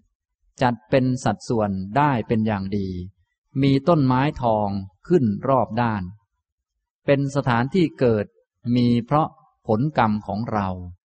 เทพอับสรซึ่งอยู่ก่อน ตั้งแสนเหล่านี้ เกิดในวิมานนั้นด้วยกรรมของตน เธอก็เกิดเองด้วยกรรมของตน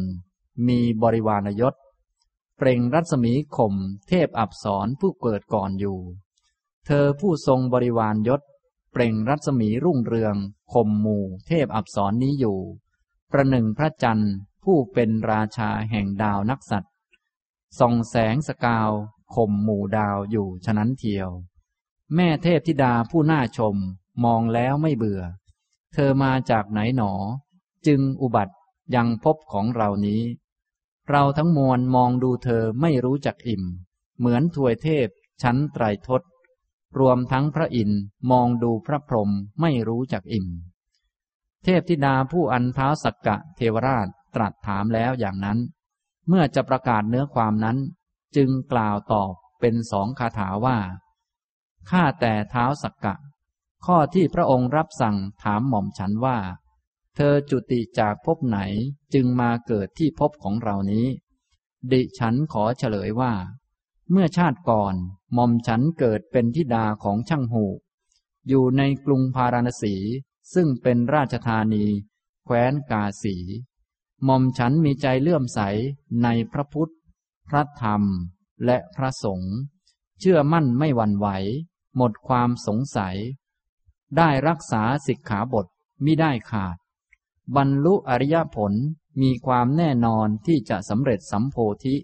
ในวันข้างหน้า ไม่มีทุกข์ เมื่อจะชื่นชมบุญสมบัติและทิพยสมบัติของเทพธิดานั้นเท้าสักกะเทวราชจึงตรัส คาถาความว่า แม่เทพธิดาผู้มีใจเลื่อมใสในพระพุทธ พระธรรมและพระสงฆ์เชื่อมั่นไม่หวั่นไหว หมดความสงสัย รักษาสิกขาบท มิให้ขาด บรรลุอริยผลมีความแน่นอนที่จะสำเร็จสัมโพธิในวันข้างหน้า ไม่มีทุกข์ เราขอแสดงความชื่นชมยินดีต่อบุญสมบัติ และทิพยสมบัติของเธอนั้น และขอแสดงความยินดีต่อการมาดีของเธอ เธอก็รุ่งเรืองด้วยธรรมและบริวารยศ เปสการิยวิมานที่สิบเจ็ดจบนะนี่ก็เป็นนางเทพธิดาอีกองค์หนึ่งซึ่งเป็นพระโสดาบันนะเอาแต่เรื่องผู้หญิงมาวันนี้นะในคราวที่แล้วเป็นเรื่องผู้ชายไปแล้ว แต่เป็นเรื่องตอนมนุษย์ เรื่องผู้ชายตอนนั้นรู้สึกจะหน้าเศร้าส้อยหน่อย เป็นคนกำพร้า แล้วถูกโคขิดตายด้วยนะแต่มาคราวนี้พูดเป็นเทพธิดาในวิมานแล้ว นะในเรื่องเกี่ยวกับนางสิริมานั้นก็เป็นเทพธิดาชั้นนิมมานรตี ส่วนนางธิดาของช่างหูก ตอนนี้มาเป็นเทพธิดาที่อยู่ในเปสการิยวิมานนี้ อยู่ในสวรรค์ชั้นดาวดึง เป็นดินแดนของพระอินทร์นั่นเอง พอพระอินทร์ไปเห็น แม้แต่ก่อนคนอื่นก็อยู่เป็นแสนแสนไม่เห็นโดดเด่น นางนี้มาโดดเด่นแก่ใคร โดดเด่นมาก ก็เลยต้องถามว่าเป็นใครมาจากไหนทำอย่างไรจึงได้มาอยู่อย่างนี้ และโดดเด่นกว่าเขาอย่างนี้นะอย่างนี้ทำนองนี้นะครับ นางก็ได้ตอบแก่เท้าสักกะว่า นางเนี่ยได้เป็นทิดาของช่างหู อยู่ในเมืองพาราณสี แคว้นกาสี อย่างที่ผมได้เล่าเรื่องเบื้องหลังมา สั้น ๆ นั่นแหละ อย่างนี้นะครับ ทีนี้นางก็ได้บอกเหตุผลที่นางได้เป็น เทพธิดาในชั้นนี้ว่าหม่อมฉันมีใจเลื่อมใสในพระพุทธ พระธรรมและพระสงฆ์เชื่อมั่นไม่หวั่นไหว หมดความสงสัย ได้รักษาสิกขาบท มิให้ขาด บรรลุอริยผลมีความแน่นอนที่จะสำเร็จสัมโพธิในวันข้างหน้านะการเริ่มต้นของแต่ละคนแต่ละท่านนี้ก็คล้ายกันเลย ก็คือมีความเลื่อมใสในพระรัตนตรยัย ได้เข้าไปคบหาสัพบุรุษได้ฟังสัตธรรมมีความเคารพเลื่อมใส พอเลื่อมใสแล้วก็รักษาศีลเป็นพื้นฐานมิให้ขาด รักษาสิกขาบทต่างๆ ต่อมาก็ดำเนินตามมรรคนางนี้ดำเนินตามมรรคก็ได้บรรลุเป็นโสดาบัน ตายแล้วก็ได้เกิดเป็นเทพธิดา อันนี้ก็เป็นเรื่องของเทพธิดานี้สั้นๆนะท่านทั้งหลายฟังแล้วก็จะได้มีกำลังใจว่า โอ้เนี่ย หลักธรรม พระพุทธองค์ทรงแสดงไว้ก็มีอย่างชัดเจน พวกเราถ้าทราบแล้ว ได้ฟังแล้วมีจิตใจเลื่อมใส ก็ให้เป็นผู้ที่ดำรงอยู่ในศีล นี้เป็นพื้นฐานมาก ๆ ตั้งอยู่ในศีล ต่อไปก็ดำเนินตามมรรคแล้วแต่ใครจะทำได้มากได้น้อย ถ้าอย่างสองท่านที่ว่ามาเมื่อกี้ก็คือท่านทำได้ถึง โสดาบันนะถ้าอย่างเป็นพระท่านก็มีความเลื่อมใสใน พระพุทธเจ้า เรียบร้อยแล้ว ท่านก็ไปบวชก็ตั้งอยู่ในศีล พอตั้งอยู่ในศีลแล้ว ท่านก็ดำเนินตามมรรคที่พระพุทธเจ้าตรัสเอาไว้ บางท่านก็ได้บรรลุถึงอรหันต์ก็มี บางท่านไม่ถึงก็ได้ชั้นอื่นๆ ตามสมควรไป บางท่านแม้ไม่ได้บรรลุ เป็นพระอริยบุคคลในชาตินั้น ก็ได้เป็นอุปนิสัยไว้อย่างนี้ ฉะนั้นการเดินทางของพวกเราก็ยังต้องไปเรื่อยๆ ขอให้เดินให้ถูกทาง ส่วนจะไปได้ไกลไม่ไกล อันนั้นก็อีกเรื่องหนึ่งนะพวกเราคงเดินผิดทางมาเยอะ บางคนไม่ค่อยได้เดิน ยึกยึกยักยักอยู่นะกลับไปกลับมานะอันนั้นก็ทำให้เกิดทุกข์วนเวียนกันไป เพราะไม่รู้จักทุกข์นั้นต้องรู้จักทุกข์รู้เหตุเกิดทุกข์รู้ความดับทุกข์และก็รู้จักหนทาง อันนี้คือข้อธรรมะที่พระพุทธเจ้าประกาศเอาไว้นั่นเอง ทีนี้เมื่อได้ฟังแล้วถ้าใครเรื่มใสก็ พื้นฐานหลักที่สำคัญก็คือให้ตั้งอยู่ในศีล ฉะนั้นวันนี้ที่จะอ่านข้อธรรมะให้ฟังก็คือ เป็นข้อธรรมะที่เป็นพื้นฐานเป็นที่ตั้งก็คือศีลนั่นเองนะให้ตั้งอยู่ในศีล ท่านทั้งหลายก็คงจะมีศีลกันดี แต่ว่าอาจจะไม่เห็นคุณค่าของมันชัดเจนนัก วันนี้จะอ่านให้ฟังท่านทั้งหลายจะได้ไปพิจารณา แล้วก็จะได้ภูมิใจที่ได้เป็นคนตั้งอยู่ในศีล จะได้เอาศีลมาเป็นข้อปฏิบัติ ท่านใดที่ยังขาดตกบกพร่องข้อใดก็จะได้รักษาให้ดีๆ ให้ดีงามยิ่งยิ่งขึ้น แล้วก็ปฏิบัติเดินตามมรรคให้สูงยิ่งขึ้นไป อย่างนี้นะครับ ในสังยุตตนิกายมหาวารวักพละสูตร ข้อ 149 เรื่องเกิดขึ้นที่กรุงสาวัตถี พระผู้มีพระภาคตรัสว่า ภิกษุทั้งหลาย การงานที่พึงทำด้วยกำลังทั้งหมด บุคคลต้องอาศัยแผ่นดินดำรงอยู่บนแผ่นดินจึงทำได้ แม้ฉันใด ภิกษุก็ฉันนั้นเหมือนกัน อาศัยศีลดำรงอยู่ในศีลแล้ว เจริญอริยมรรคมีองค์แปด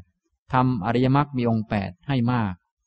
ภิกษุอาศัยศีลดำรงอยู่ในศีลแล้ว เจริญอริยมรรคมีองค์แปดทำอริยมรรคมีองค์แปดให้มากอย่างไร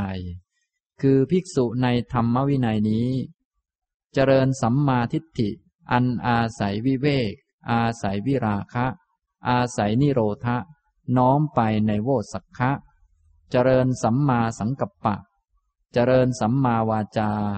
เจริญสัมมากัมมันตะ เจริญสัมมา อาชีวะ เจริญสัมมาวายามะ เจริญสัมมาสติ เจริญสัมมาสมาธิ อันอาศัยวิเวก อาศัยวิราคะ อาศัยนิโรธะ น้อมไปในโวตสักคะ ภิกษุอาศัยศีล ดำรงอยู่ในศีลแล้ว เจริญอริยมรรคมีองค์แปดทำอริยมรรคมีองค์แปดให้มาก อย่างนี้แลพระสูตรที่หนึ่งจบนะอันนี้ก็พระสูตรนะเรื่องนางวิมานที่อยู่ในเทพ นางเทพธิดาที่อยู่ในวิมานทั้งสองเรื่องนี่จุดเริ่มต้นของท่านก็ท่านก็บอกสิ่งเดียวกัน ก็คือการตั้งอยู่ในศีลนะฉะนั้นพวกเราทั้งหลายก็คงจะพากันตั้งอยู่ในศีลดีอยู่แล้ว เมืองไทยเราก็นับว่าเป็นสถานที่ที่เหมาะสม เพราะให้คนได้สมาทานศิกขาบทแล้วก็ปฏิบัติกันมาตั้งแต่เด็ก แต่บางทีพวกเราไม่รู้เป้าหมายของชีวิต พอไม่รู้เป้าหมายก็ รักษาศีลเป็นของดีเป็นพื้นฐาน แต่พอเป้าหมายไม่ตรงไม่ถูกต้อง ก็เลยไม่รู้จะเอาพื้นฐานนี้ไปทำอะไร บางคนก็เลยทำลายพื้นฐานซะเลย เลยจะ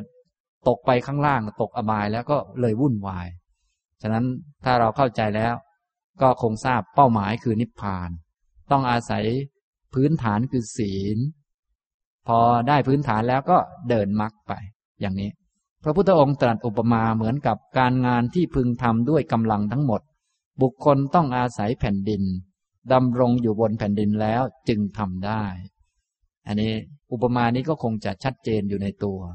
เหมือนท่านจะเดินมาที่นี่ได้ ถ้าสถานที่นี้เป็นเป้าหมายอันหนึ่งพูดในแง่เปรียบเทียบ ทางที่มาก็เป็นทางเดิน ทางนี้ก็อยู่บนดินนั่นเอง ท่านก็เดินเหยียบดินมา แต่ต้องเดินให้ถูกทาง ชั้นดินจึงเป็นพื้นฐานที่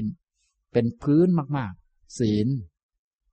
การงดเว้นทุจริตต่างๆ เนี่ยสำรวมระวังกายวาจาให้ดี เบื้องต้นก็คือมีสิกขาบทห้าเป็นพื้นไว้ อันนี้จึงเป็นเบื้องต้นที่สุด ฉะนั้นถ้าท่านรู้จักอย่างนี้แล้ว โดยเฉพาะท่านที่รักษาศีลมานานก็น่าภูมิใจไว้ระดับหนึ่งแล้วนะทีนี้ก็เหลือแต่มาเดินมรรคเท่านั้นเองเหลือแต่ทำเพิ่มเติมเข้าไปนะอย่างนี้นะครับ นี้ก็พละสูตรในสังยุตตนิกายมหาวารวัก อีกพระสูตรหนึ่ง ในพีชะสูตร ข้อหนึ่งร้อยห้าสิบพระพุทธองค์ตรัสว่า ภิกษุทั้งหลาย พีชะคามและภูตคามทั้งหมด ล้วนอาศัยแผ่นดินดำรงอยู่บนแผ่นดิน จึงเจริญงอกงามเติบโตได้ฉันใด ภิกษุก็ฉันนั้นเหมือนกัน เมื่ออาศัยศีลดำรงอยู่ในศีล เจริญอริยมรรคมีองค์แปดทำอริยมรรคมีองค์แปดให้มาก ย่อมถึงความเจริญงอกงามไพบูรณ์ในธรรมทั้งหลาย ภิกษุเมื่ออาศัยศีลดำรงอยู่ในศีล เจริญอริยมรรคมีองค์แปดทำอริยมรรคมีองค์แปดให้มาก ย่อมถึงความเจริญงอกงามไพบูรณ์ในธรรมทั้งหลายอย่างไร คือภิกษุในธรรมวินัยคือภิกษุในธรรมวินัยนี้ เจริญสัมมาทิฏฐิ อันอาศัยวิเวก อาศัยวิราคะ อาศัยนิโรธะ น้อมไปในโวสักคะเจริญสัมมาสังกัปปะ เจริญสัมมาวาจา เจริญสัมมากัมมันตะ เจริญสัมมาอาชีวะ เจริญสัมมาวายามะ เจริญสัมมา สติ เจริญสัมมาสมาธิ อันอาศัยวิเวก อาศัยวิราคะ อาศัยนิโรธะ น้อมไปในโวสักคะ ภิกษุทั้งหลาย ภิกษุเมื่ออาศัยศีลดำรงอยู่ในศีล เจริญอริยมรรคมีองค์แปดทำอริยมรรคมีองค์แปดให้มาก ย่อมถึงความเจริญงอกงามไพบูรณ์ในธรรมทั้งหลาย อย่างนี้แล พีชะสูตรที่สองจบ นี้ก็พีชะสูตรก็คือสูตรที่ว่าด้วยเรื่องพืช ตัวพีชะที่อยู่ในพืชนะพีชะเนี่ยเมื่อเอาพืชไปใส่ไว้ในดิน พีชะนี้จึงงอกงามได้ ตัวงอกงามนี้ตัวพืชตัวเชื้อ เชื้อแห่งพุทธะทั้งหลายแห่งความเป็นผู้รู้ ผู้ตื่นผู้เบิกบานเนี่ย ถ้าว่าไปแล้วก็มีอยู่ในตัวเรา ถ้าพูดในคล้ายๆ อุปมาเนี้คล้ายๆ กับเม็ดข้าวเนี่ยมันมีพีชะอยู่ในนั้น ถ้าได้เอาเม็ดข้าวนั้นไปวางไว้ ในดินที่เหมาะสม มันก็งอกงามเติบโตขึ้นมา ก็ถ้าพูดอย่างนั้นก็คล้ายๆ กับพวกเรานี่มี เชื้อของความเป็นพุทธะอยู่ เชื้อของความเป็นผู้รู้อยู่ ยังเป็นคนที่พูดแล้วรู้จักอะไรดีอะไรชั่ว รู้จักฟังอยู่ รู้จักคิดพิจารณา ถ้าพูดภาษาคนๆก็ว่า มีหัวคิดกันอยู่ มองอะไรก็เป็นมีตาก็ดูเป็นอยู่ มีหูก็ฟังเป็นอยู่ มีใจก็คิดเป็นอยู่สังเกตเป็นอยู่ ก็มีเชื้อของพุทธะอยู่ มีเชื้อของผู้รู้อยู่ อยู่ในนี้แหละ แต่มันยังไม่งอกออกมา มีพีชะอยู่ ทีนี้ทำยังไงจึงจะงอกขึ้นมาได้ ก็ท่านก็อุปมาเหมือนกับที่ปรากฏในพีชะสูตรนี้ ก็คือ พีชะคามก็ดี ภูตะคามก็ดี ก็คือพืชที่งอกขึ้นมา จากผลจากฝักก็ดีหรือว่าจากเมล็ดก็ดี รือพืชที่เกิดจากพวกลำต้นที่เราเอาต้นเล็ก ๆ ไปปลูกก็ดี พวกนี้อาศัยแผ่นดินดำรงอยู่บนแผ่นดิน จึงเจริญงอกงาม เติบโตขึ้นมาได้ ฉันใด พวกเราทั้งหลายก็เหมือนกัน อย่างนั้น คือภิกษุก็ฉันนั้นเหมือนกัน เมื่ออาศัยศีลดำรงอยู่ในศีล เจริญอริยมรรคมีองค์แปดทำอริยมรรคมีองค์แปดให้มาก ย่อมถึงความเจริญงอกงามไพบูรณ์ ในธรรมทั้งหลายทำดีๆ ทั้งหลายเนี่ยมีเยอะแยะมากมายทำยังไงจะงอกงามออกมาได้บ้างนะงอกออกมาจนกระทั่งได้เป็นพระโสดาบัน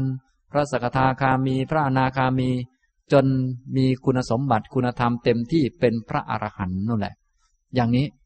คุณสมบัติต่างๆ ดีๆ มีมากมายทำไงจะงอกงามออกมาอย่างนั้นได้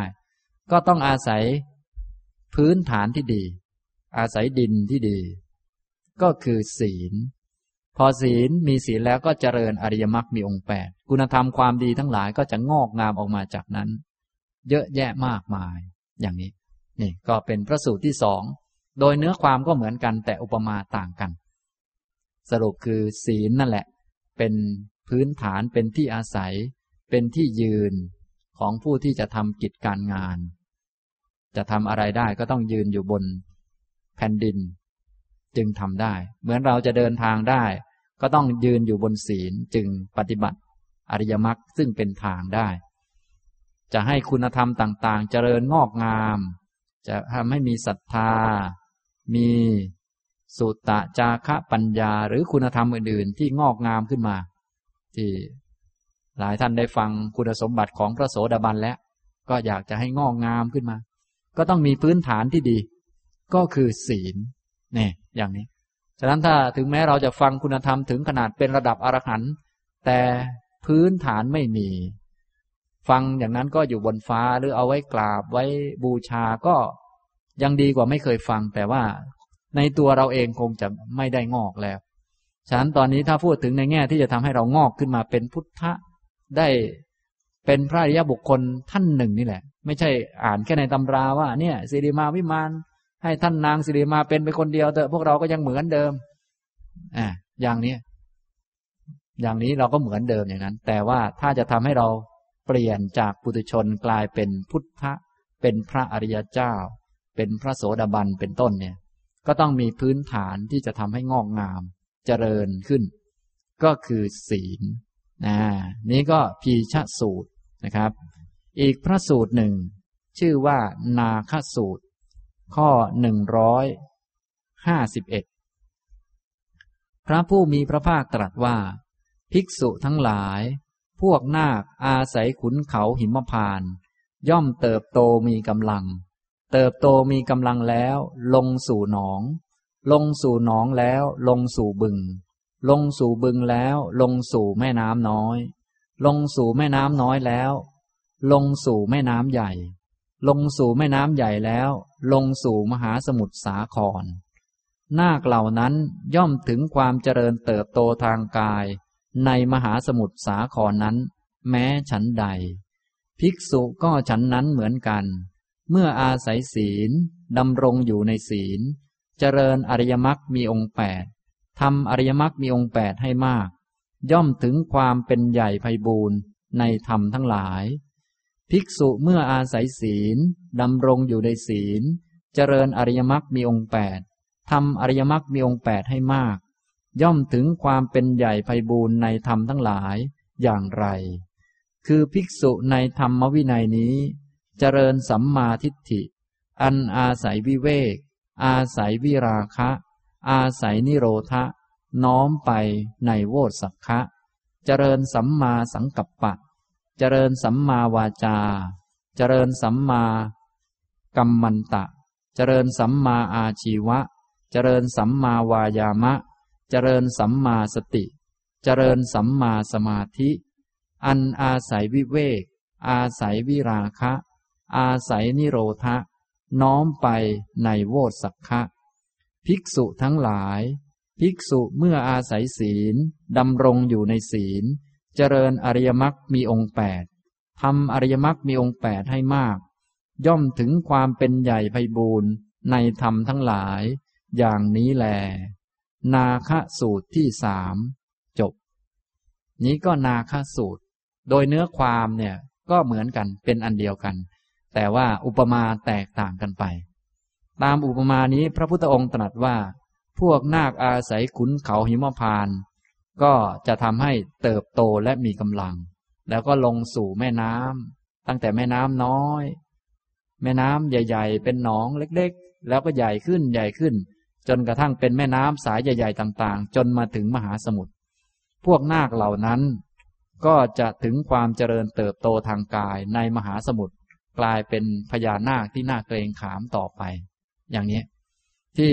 พวกนาคทั้งหลาย แม้จะเป็นตัวใหญ่ ๆ กว่าจะใหญ่โตขึ้นมาอย่างนี้ได้ มันก็ต้องมีพื้นฐานมีที่อาศัยของมันนะไม่อย่างนั้นก็จะถูกพวกพญาครุฑนะไปฉุดนาคหรือว่า ไปจับมันกินซะฉะนั้นพวกแม่นาคทั้งหลาย มันก็รู้เรื่องนี้ดีก็ไปหาแอบ เพื่อจะคลอดลูกนะก็คือแอบที่ภูเขาหิมาลัย หรือภูเขาหิมพานนะเพราะสถานที่นั้น มีที่หลบภัยเยอะ มีถ้ำเยอะก็ไปแอบอยู่ในนั้น พวกครุฑพวกศัตรูมันเข้าไม่ถึง มันก็ไปไข่ไปฟักลูกของมัน พอนาคตัวเล็กๆออกมา ยังไม่โตก็ช่วยเหลือตัวเองไม่ได้ก็ต้องหัด หัดนะอย่างนั้นอย่างนี้ หลายประการเพื่อให้เติบโต เริ่มต้นตั้งแต่ เมื่อออกมาแล้วเป็นตัวเล็กๆก็ต้องไปลงน้ำน้อยๆก่อน เดี๋ยวจมน้ำตาย อย่างพญานาคก็มีจมน้ำตายเหมือนกัน แต่ว่าถ้าใหญ่โตแล้วก็สบายแล้ว แต่ว่าตอนเล็ก ๆ เนี่ย ต้องไปฝึกก่อน ไปฝึกว่ายน้ำฝึกดำน้ำอะไรต่อมีอะไรหลายประการ จากหนองน้ำน้อยๆก็มาหนองน้ำใหญ่ จากหนองน้ำใหญ่ก็ไปแม่น้ำแม่น้ำน้อยๆก่อน ต่อมาก็แม่น้ำใหญ่ พอแม่น้ำใหญ่แล้วต่อมาก็ไปเจริญเติบโตเต็มที่ที่มหาสมุทร นี่อันนี้ก็เป็นเกี่ยวกับนาคหรือที่เราเรียกว่าพญานาคอะไรอย่างนี้นะอันนี้พระพุทธองค์ก็ได้ทรงแสดงเป็นอุปมา ที่พระองค์ต้องการจะสื่อเนื้อความในที่นี้ ก็คือเหมือนกับภิกษุทั้งหลายนั่นแหละ เหมือนกันเลย การที่จะเจริญเติบโตงอกงามขึ้นมาจนกระทั่งช่วยเหลือตัวเองได้ ไปอยู่ในโลกในมหาสามุทรสาครก็ไม่จมอยู่กับโลก ไปอยู่ที่ไหนก็อยู่ได้ ช่วยเหลือตนเองได้ มีที่พึ่งปลอดภัย พวกเราทั้งหลายไม่ทราบว่าช่วยตัวเองได้หรือยังนะบางท่านนี่แค่ถูกด่านิดหน่อยก็ทุกข์จะตายแล้ว นะ อย่างนี้ต้องหาคนช่วยช่วยปลอบฉันหน่อยสิอย่างนี้โอ้ถ้าคนปลอบตายลงมาจะเป็นยังไงล่ะทีนี้ก็วุ่นอยู่งั้นนะฉันเศร้ามากนะเธอต้องช่วยปลอบโยนฉันหน่อยสิไอ้เพื่ออย่างนั้นอย่างนี้ อย่างนี้มันไม่ไหวหรอกอย่างนี้มันช่วยตัวเองไม่ได้เลย นะ เหมือนกับมหาพญานาคเนี่ย ตัวเล็กๆไปถูกโยนลงมหาสมุทรก็จมตายเท่านั้นเอง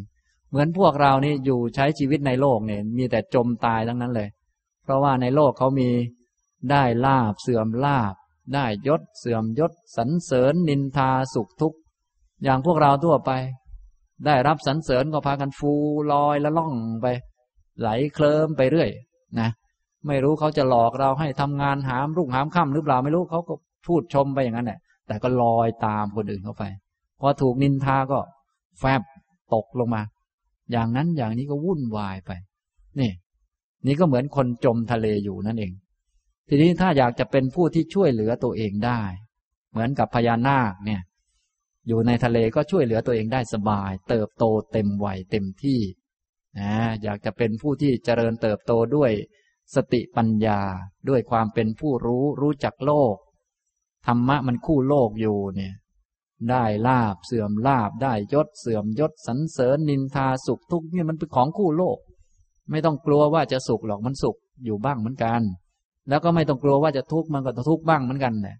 ไม่ต้องกลัวว่าเขาจะชมหรอกบางคนโอ้ยอย่ามาชมผมเลย ไม่ต้องกลัวว่าเขาชมอยู่แล้วบ้างเหมือนกัน แล้วก็ไม่ต้องกลัวว่าเขาจะนินทาด้วย เพราะเขาก็นินทาด้วยเหมือนกันแหละนะ ฉะนั้นทำดีก็ถ้าเขาจะชมก็ขอบคุณครับหน่อย ถ้าเขาจะด่าบ้างก็ต้องขอบคุณครับหน่อยเหมือนกัน เนี่ย มันเป็นอย่างนั้นโลกนะแล้วทำยังไงจะเป็นผู้ที่มีปัญญา มีความรู้ สามารถอยู่กับโลกโดยไม่จมไปกับโลก เหมือนพญานาคอยู่กับมหาสมุทรช่วยเหลือตนเองได้ ไม่จมไปในมหาสมุทรไม่ถูกพญาครุฑมาจับไปกิน เนี่ย อย่างนี้ ก็ต้องอาศัยพื้นฐานที่ดี พญานาคนั้นเขาอาศัยขุนเขาหิมพาน ส่วนพวกเรานี้ อาศัยศีล ตั้งอยู่ในศีลดำรงอยู่ในศีล แล้วก็เจริญอริยมรรคมีองค์แปดก็จะถึงการช่วยตัวเองได้สักวันหนึ่ง จะได้หมดความสงสัย เหมือนนางเทพธิดาทั้งสองท่าน ท่านบอกเลยว่า เนี่ยท่านหมดความลังเลสงสัย พวกเราเนี่ย โรคลังเลสงสัยนี่โอ้ยวุ่นวายเป็นทุกข์ อันนั้นจะจริงไหม จะบรรลุไหม อาจารย์พูดถูกไหม ถ้าทำตามอาจารย์แล้วจะจะนานไหม อาจารย์อื่นเขาจะเร็วกว่าไหม ก็ลังเลสงสัยอยู่นั้นวนไปวนมาทำก็ยึกยึกยักยักอยู่ เนี่ย แค่กิเลสตัวนี้ก็วุ่นวายแล้วไหนจะทิฏฐิอีกกิเลสอื่น ๆ อีก มานะอีกเพียบเลย เนี่ย อย่างนี้ทำนองนี้นะครับ อันนี้ ถ้าจะทำให้เป็นผู้ที่เป็นผู้รู้ เป็นพระอริยเจ้า ช่วยเหลือตัวเองได้ เข้าถึงนิพพานก็ต้องเป็นผู้ที่อาศัยศีลดำรงอยู่ในศีลและเจริญอริยมรรคมีองค์แปดพระพุทธองค์ก็รับรองว่า ภิกษุก็ฉันนั้นเหมือนกัน เมื่ออาศัยศีลดำรงอยู่ในศีล เจริญอริยมรรคมีองค์แปดทำอริยมรรคมีองค์แปดให้มาก ย่อมถึงความเป็นใหญ่ไพบูรณ์ในธรรมทั้งหลายนะอันนี้นะครับ ฉะนั้นสำหรับวันนี้ผมมาบรรยายเกี่ยวกับหัวข้อเตรียมโสดาบัน ซึ่งได้บรรยายติดต่อเนื่องกันมาหลายครั้งแล้ว วันนี้บรรยายในแง่การปฏิบัติที่เป็นปฏิบัติธรรมสมควรแก่ธรรม ซึ่งเป็นเงื่อนไขอันหนึ่งนะธรรมะปลีกย่อยมีหลายประการเหลือเกิน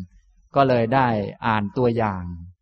ประกอบเข้ามาบ้าง ท่านทั้งหลายก็จะได้เห็นภาพเพิ่มขึ้นนะตัวอย่างที่อ่านให้ฟังในวันนี้ท่านแรกก็คือ เทพธิดาชื่อว่าสิริมา อันนี้ท่านอยู่บนสวรรค์ชั้น นิมมานารตี อยู่สวรรค์ชั้นที่ห้าถ้าใครอยากจะรู้จักท่าน อยากจะไปจับมือจับมือกันก็ ไปทำความเคารพหรือสวัสดีก็ไปหาเอานะอันนี้ท่านอายุเยอะท่านก็คงยังอยู่อยู่ นะท่านเป็นโสดาบันในตอนที่เป็นมนุษย์ ตอนเป็นเทพแล้วเป็นเทพธิดาแล้ว ตามที่ปรากฏในสิริมาวิมานนี้ก็ยังเป็นโสดาบันอยู่ยังไม่ได้สูงกว่านี้ แต่ตอนนี้ไม่ทราบว่าท่านเป็นถึงไหนแล้วก็ไม่ทราบเช่นกัน แต่ว่าตามเรื่องที่ปรากฏในพระไตรปิฎกเนี่ยนะ ในนางสิริมานะครับ ส่วนประวัติในโลกมนุษย์ถ้าท่านใดอยากอ่านเป็นพิเศษก็สามารถค้นหาได้นะนางสิริมานี้ก็ ได้ฟังอริยสัจสี่ที่พระพุทธองค์ทรงแสดงแล้ว เมื่อได้ฟังนางทราบแล้วก็เป็นผู้สำรวมในศีลอย่างเคร่งครัดเป็นอย่างดี ตั้งอยู่ในศีล แล้วก็ดำเนินตามทางที่พระพุทธองค์ประกาศไว้ ก็เหมือนกับที่พระสูตรที่ผมอ่านตัวอย่างมานี่แหละศีลนี่เป็นที่อาศัยสำรวมระวังในศีลเป็นอย่างดีแล้วก็เจริญมรรคทีนี้นางก็ทำได้ถึง โสดาบันนะครับ เมื่อตายแล้วก็ได้เป็นเทพธิดา อยู่บนสวรรค์ ชั้นนิมมานรตีนะครับ ส่วนอีกเรื่องหนึ่งก็คือ เปสการิยวิมาน เป็นวิมานที่เกิดแก่ธิดาของช่างหูก ผู้ที่เคยเป็นธิดาช่างหูกอยู่ในเมืองพาราณสี ได้ฟังธรรมจากอุบาสกท่านหนึ่ง อุบาสกมีความรู้ด้านธรรมะก็ พูด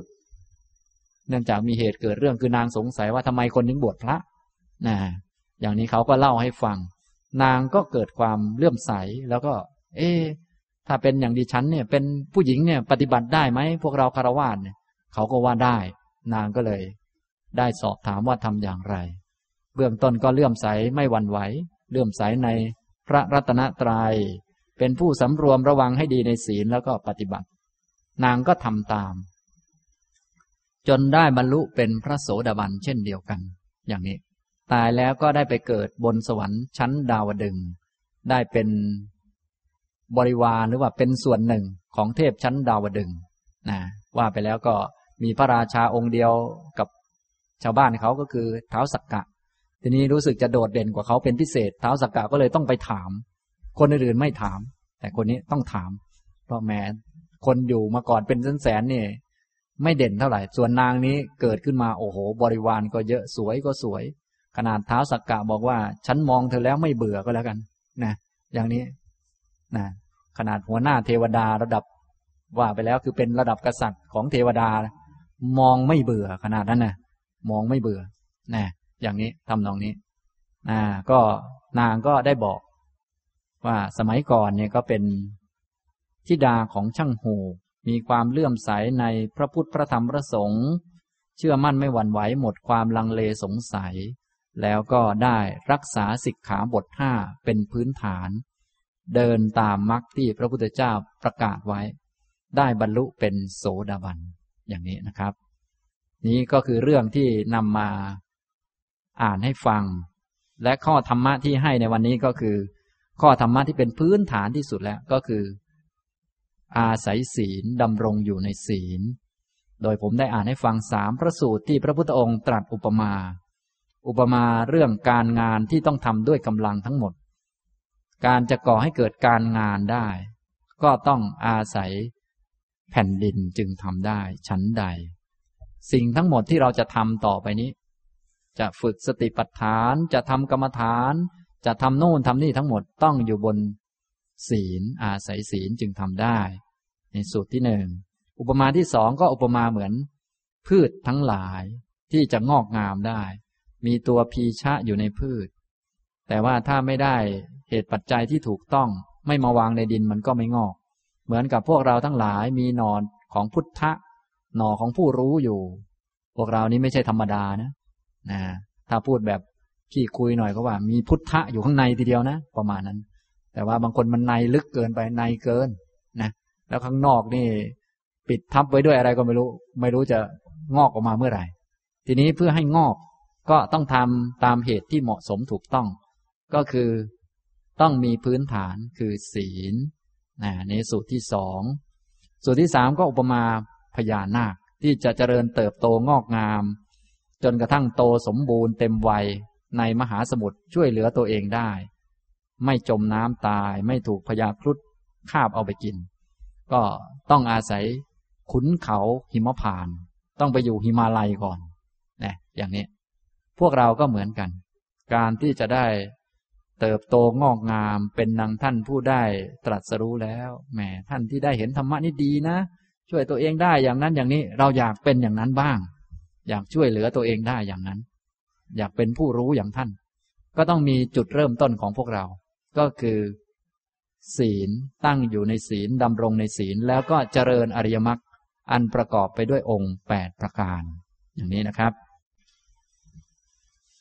การบรรยายก็สมควรแก่เวลานะครับ เวลายังเหลือบ้างเล็กน้อยก็ตอบคำถาม ท่านที่เขียนถามไว้นะครับ มีท่านเขียนถามปัญหามา ก็สองท่านด้วยกัน ท่านที่หนึ่ง กราบสวัสดีอาจารย์สุภีทุมทอง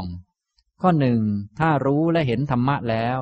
แล้วโน้มมาว่า นี่ทุกนี่สมุทัย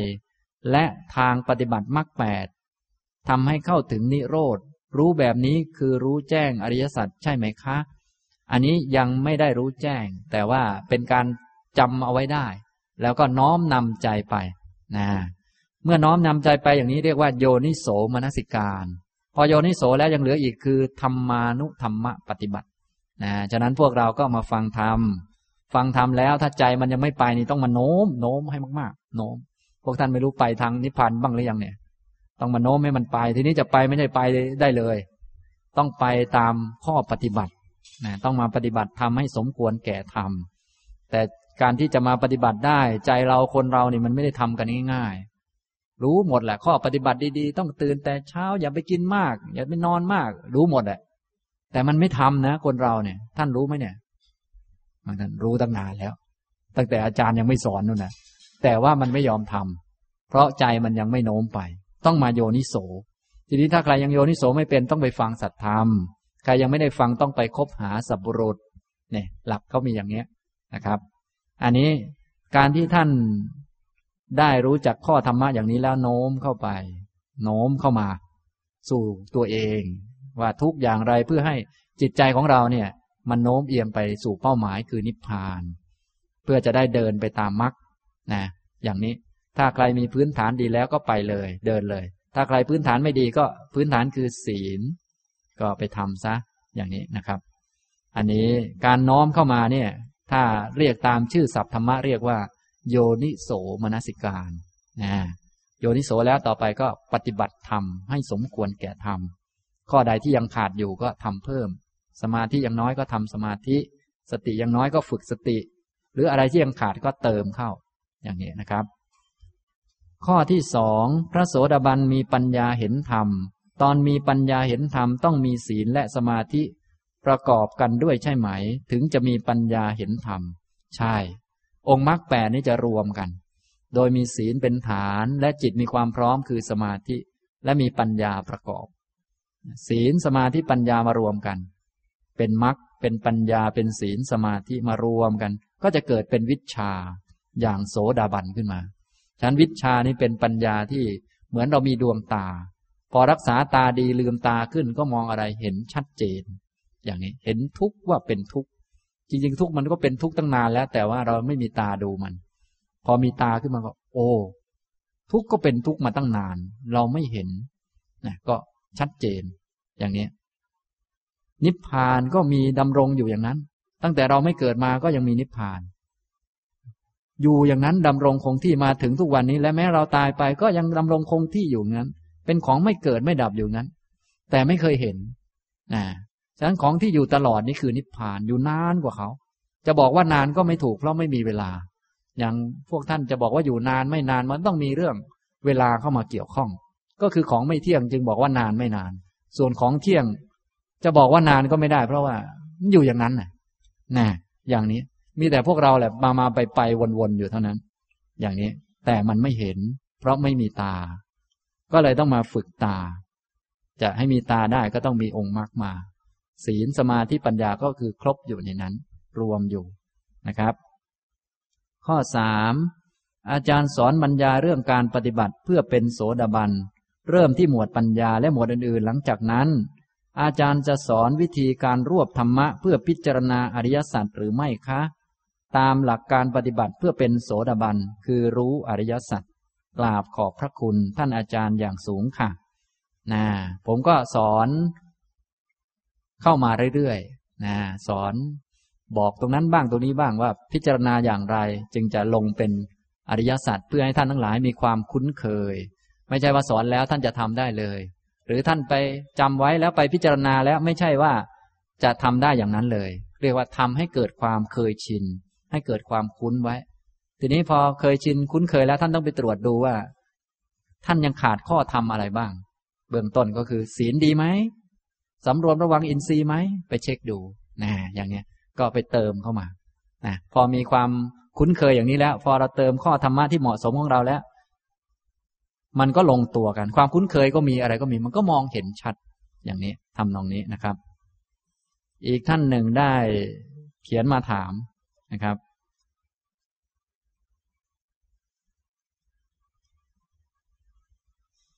ผมขอเรียนถามอาจารย์สุภีตามคำตรัสของพระพุทธเจ้าในพระไตรปิฎกว่าบรรดาเพสัตมูดเน่า น้อย หาได้ง่าย ไม่มีโทษ หมายถึงอะไรนะมูดเน่า บรรดาเพสัตบรรดายา สิ่งที่เป็นยา ยาที่หาได้ง่ายกว่าเขา คือมูดเน่า หาได้ง่ายและไม่มีโทษไม่มีพิษ มูดเน่าก็คือน้ำปัสสาวะ น้ำปัสสาวะคนก็ได้ น้ำปัสสาวะโคก็ได้ น้ำปัสสาวะสุนัขกก็ได้ น้ำปัสสาวะอะไรก็ได้ ไม่มีโทษอยู่ข้างในนั้นเลย เพราะอะไร อันนี้ต้องไปถามคุณหมอต่างๆ ให้เขาตรวจดูให้ว่ามีสารพิษอะไรในนั้นบ้าง ถ้าว่าตามหลักที่พระพุทธองค์ตรัส ยาที่หาง่ายที่สุด คือยาน้ำน้ำมูดเน่าก็คือน้ำปัสสาวะ ปัสสาวะคนก็ดี ก็จะไม่มีโทษอย่างน้ำที่เรากินเนี่ยยังมีสารพิษอยู่ อาจจะพิษอะไรไม่ทราบ อันนี้ต้องไปตรวจดูในทางวิทยาศาสตร์เขาไปให้เขาตรวจดูว่ามีสารอะไรที่เป็นโทษต่อร่างกายบ้าง แต่พอน้ำนี้เข้าไปแล้ว ไปเข้ากับร่างกายแล้วก็ร่างกายของเราก็ผ่านไตผ่านโน่นผ่านนี่กรองนั่นกรองนี่มาจนเป็นน้ำปัสสาวะแล้ว จะไม่มีสารพิษใด ๆ อยู่ในนั้นเลย พระพุทธเจ้าตรัสว่าอย่างนี้ ส่วนทางวิทยาศาสตร์ทางคุณหมอจะว่าอย่างไรอันนี้ เราก็คงจะต้องไปหาหาดู นะครับ อันนี้ข้อความตามพระไตรปิฎกที่พระพุทธองค์ตรัส บรรดาเพสัตมูดเน่าเนี่ยเป็นของหาง่ายและไม่มีโทษเลย หาง่ายไหมครับ น้ำปัสสาวะเนี่ยบางคน เอาปัสสาวะมาตรวจหน่อย ปัสสาวะไม่ออกครับ อย่างนี้อันนี้ของตัวเองบางทีหายากหายากอยู่หน่อยนะแต่พระพุทธเจ้าไม่จำกัด คือหาง่าย เพราะว่ามันหาง่ายจริง ๆ ของตัวเองก็ได้ ของคนอื่นก็ได้ ของสัตว์ ของ วัวของควายของหมาของอะไร ไม่มีโทษท่านว่าอย่างนั้นนะทีนี้ทางวิทยาศาสตร์ต้องไปตรวจสอบดูเนี่ยเป็นยานะเป็นยาเป็นเภสัชนะจัดอยู่ในหมวดเภสัชนะครับ ในทางพระท่านก็เลยมีเภสัชให้ดื่มกัน แต่ไม่ใช่ให้ดื่มน้ำปัสสาวะ แต่ให้ดื่มผลสมอที่ดองด้วยน้ำปัสสาวะ ดื่มผลสมอนะ ไม่ใช่ดื่มน้ำปัสสาวะนะเอาผลสมอมา แล้วก็เอาน้ำปัสสาวะเนี่ย ไปดอง เนื่องจากคนทั่วไปเขาจะดองด้วยน้ำอื่นนะดองด้วยน้ำอื่นที่นี้ สมอมันดีจริง มีวิตามินซีกันป้องกันเชื้อโรคต่างๆ แต่ว่าเชื้อโรคมันอาจจะมาจากน้ำอื่น อาจจะมาจากอากาศหรืออาจจะมาจากอะไรเราไม่ทราบ แต่พระพุทธองค์ของเราตรัสว่าเอาให้เอาสมอและพวกนั้นไปดองด้วยน้ำมูดเพราะน้ำมูดมันเป็นน้ำสะอาดที่สุด ไม่มีสารพิษเจือปนไอยานั้นก็จะอยู่แล้วก็ดีด้วยนะก็เอามา ดื่มกินกัน เอามา อย่างที่เราเห็นเนี่ยพระท่านฉันผลสมอ แต่ผลสมอที่เราเห็นทุกวันนี้ ก็อาจจะไม่ได้ดองด้วยน้ำมูลเน่าอาจจะดองด้วยน้ำตาลน้ำอะไร ก็สารพิษก็จะมาจากน้ำตาล อันอื่นๆจากนั้นแทนที่จะได้สารอาหารเต็มที่ได้ยารักษาโรคป้องกันโรคได้วิตามินเต็มที่ก็อาจจะมีเชื้อโรคติดมา แต่ถ้าดองด้วยมูดเน่า ดองด้วยน้ำปัสสาวะเนี่ย จะได้ยาเต็มที่นะ อย่างนี้ก็เป็นยาที่พระพุทธเจ้าตรัสเอาไว้นะยาที่หาง่ายคือมูด มูดเน่าคือน้ำปัสสาวะนะฉะนั้นหลังๆมาก็เลยมีบางพวกบางท่าน ดื่มน้ำปัสสาวะก็มีบางท่าน เอาน้ำปัสสาวะมาทำนั่นทำนี่ก็พอมีบ้างเหมือนกัน ลองหาข้อมูลดู แต่ถ้าตามพระไตรปิฎกอันนี้ท่านถามตามพระไตรปิฎกให้อธิบายความหมายว่าคืออะไรกันแน่ครับ สรุปว่ามูดเน่าก็คือ น้ำปัสสาวะ น้ำปัสสาวะคนก็ได้ ปัสสาวะควาย ปัสสาวะวัว ปัสสาวะสุนัขหรืออะไรก็ได้นะอย่างนี้นะครับ เอาละบรรยายมาก็พอสมควรแก่เวลานะครับ ช่วงสุดท้ายก็ทำสติกันสักนิดหนึ่งเวลาก็หมดแล้วแต่ฝึกกันหน่อยนะให้ทุกท่านยืดกายให้ตรง ตั้งใจทำความรู้ตัวทำความรู้ขึ้นมา ตัวรู้นี้ก็คือ จิตที่ประกอบไปด้วยสติสัมปชัญญะ ที่มีสติขึ้นมาก็เพราะว่าได้ทำตามผมที่พูดนำท่านก็มีความรู้ตัวขึ้นมา ตัวตัวมีตัวกายกับตัวจิต ตัวกายที่นั่งอยู่นี้ให้ทำความรู้ไปที่กาย กายนั่งอยู่ถ้าท่านใดไม่ค่อยรู้ก็ทำความรู้ไปที่หัว ไล่ลงไปเรื่อยจนถึงฝ่าเท้า ทำความรู้ที่ฝ่าเท้าไล่ขึ้นมาจนถึงหัว ครอบคลุมเนี่ย กายนั่งอยู่ ที่กายนั่งอยู่ได้เป็นเพราะมีจิต และที่กายไปทำนี่ได้ทำนั่นได้ ไม่ใช่ไปได้เอง เป็นเพราะมีจิต นะฉะนั้นให้รู้ตัวเสมอว่ามีกายกับจิต เอาจิตมาไว้กับกาย กายมันทำอะไรเองไม่ได้ ไม่ใช่จะนั่งเองได้ อย่างเมื่อกี้ท่านนั่งตัวไม่ตรง ตอนนี้มายืดตัวตรง ไม่ใช่มันจะยืดได้เอง มันยืดตามจิตให้รู้ อย่างนี้นะครับ เอาละพอสมควรแก่เวลาแล้วนะครับ อนุโมทนาทุกท่านครับ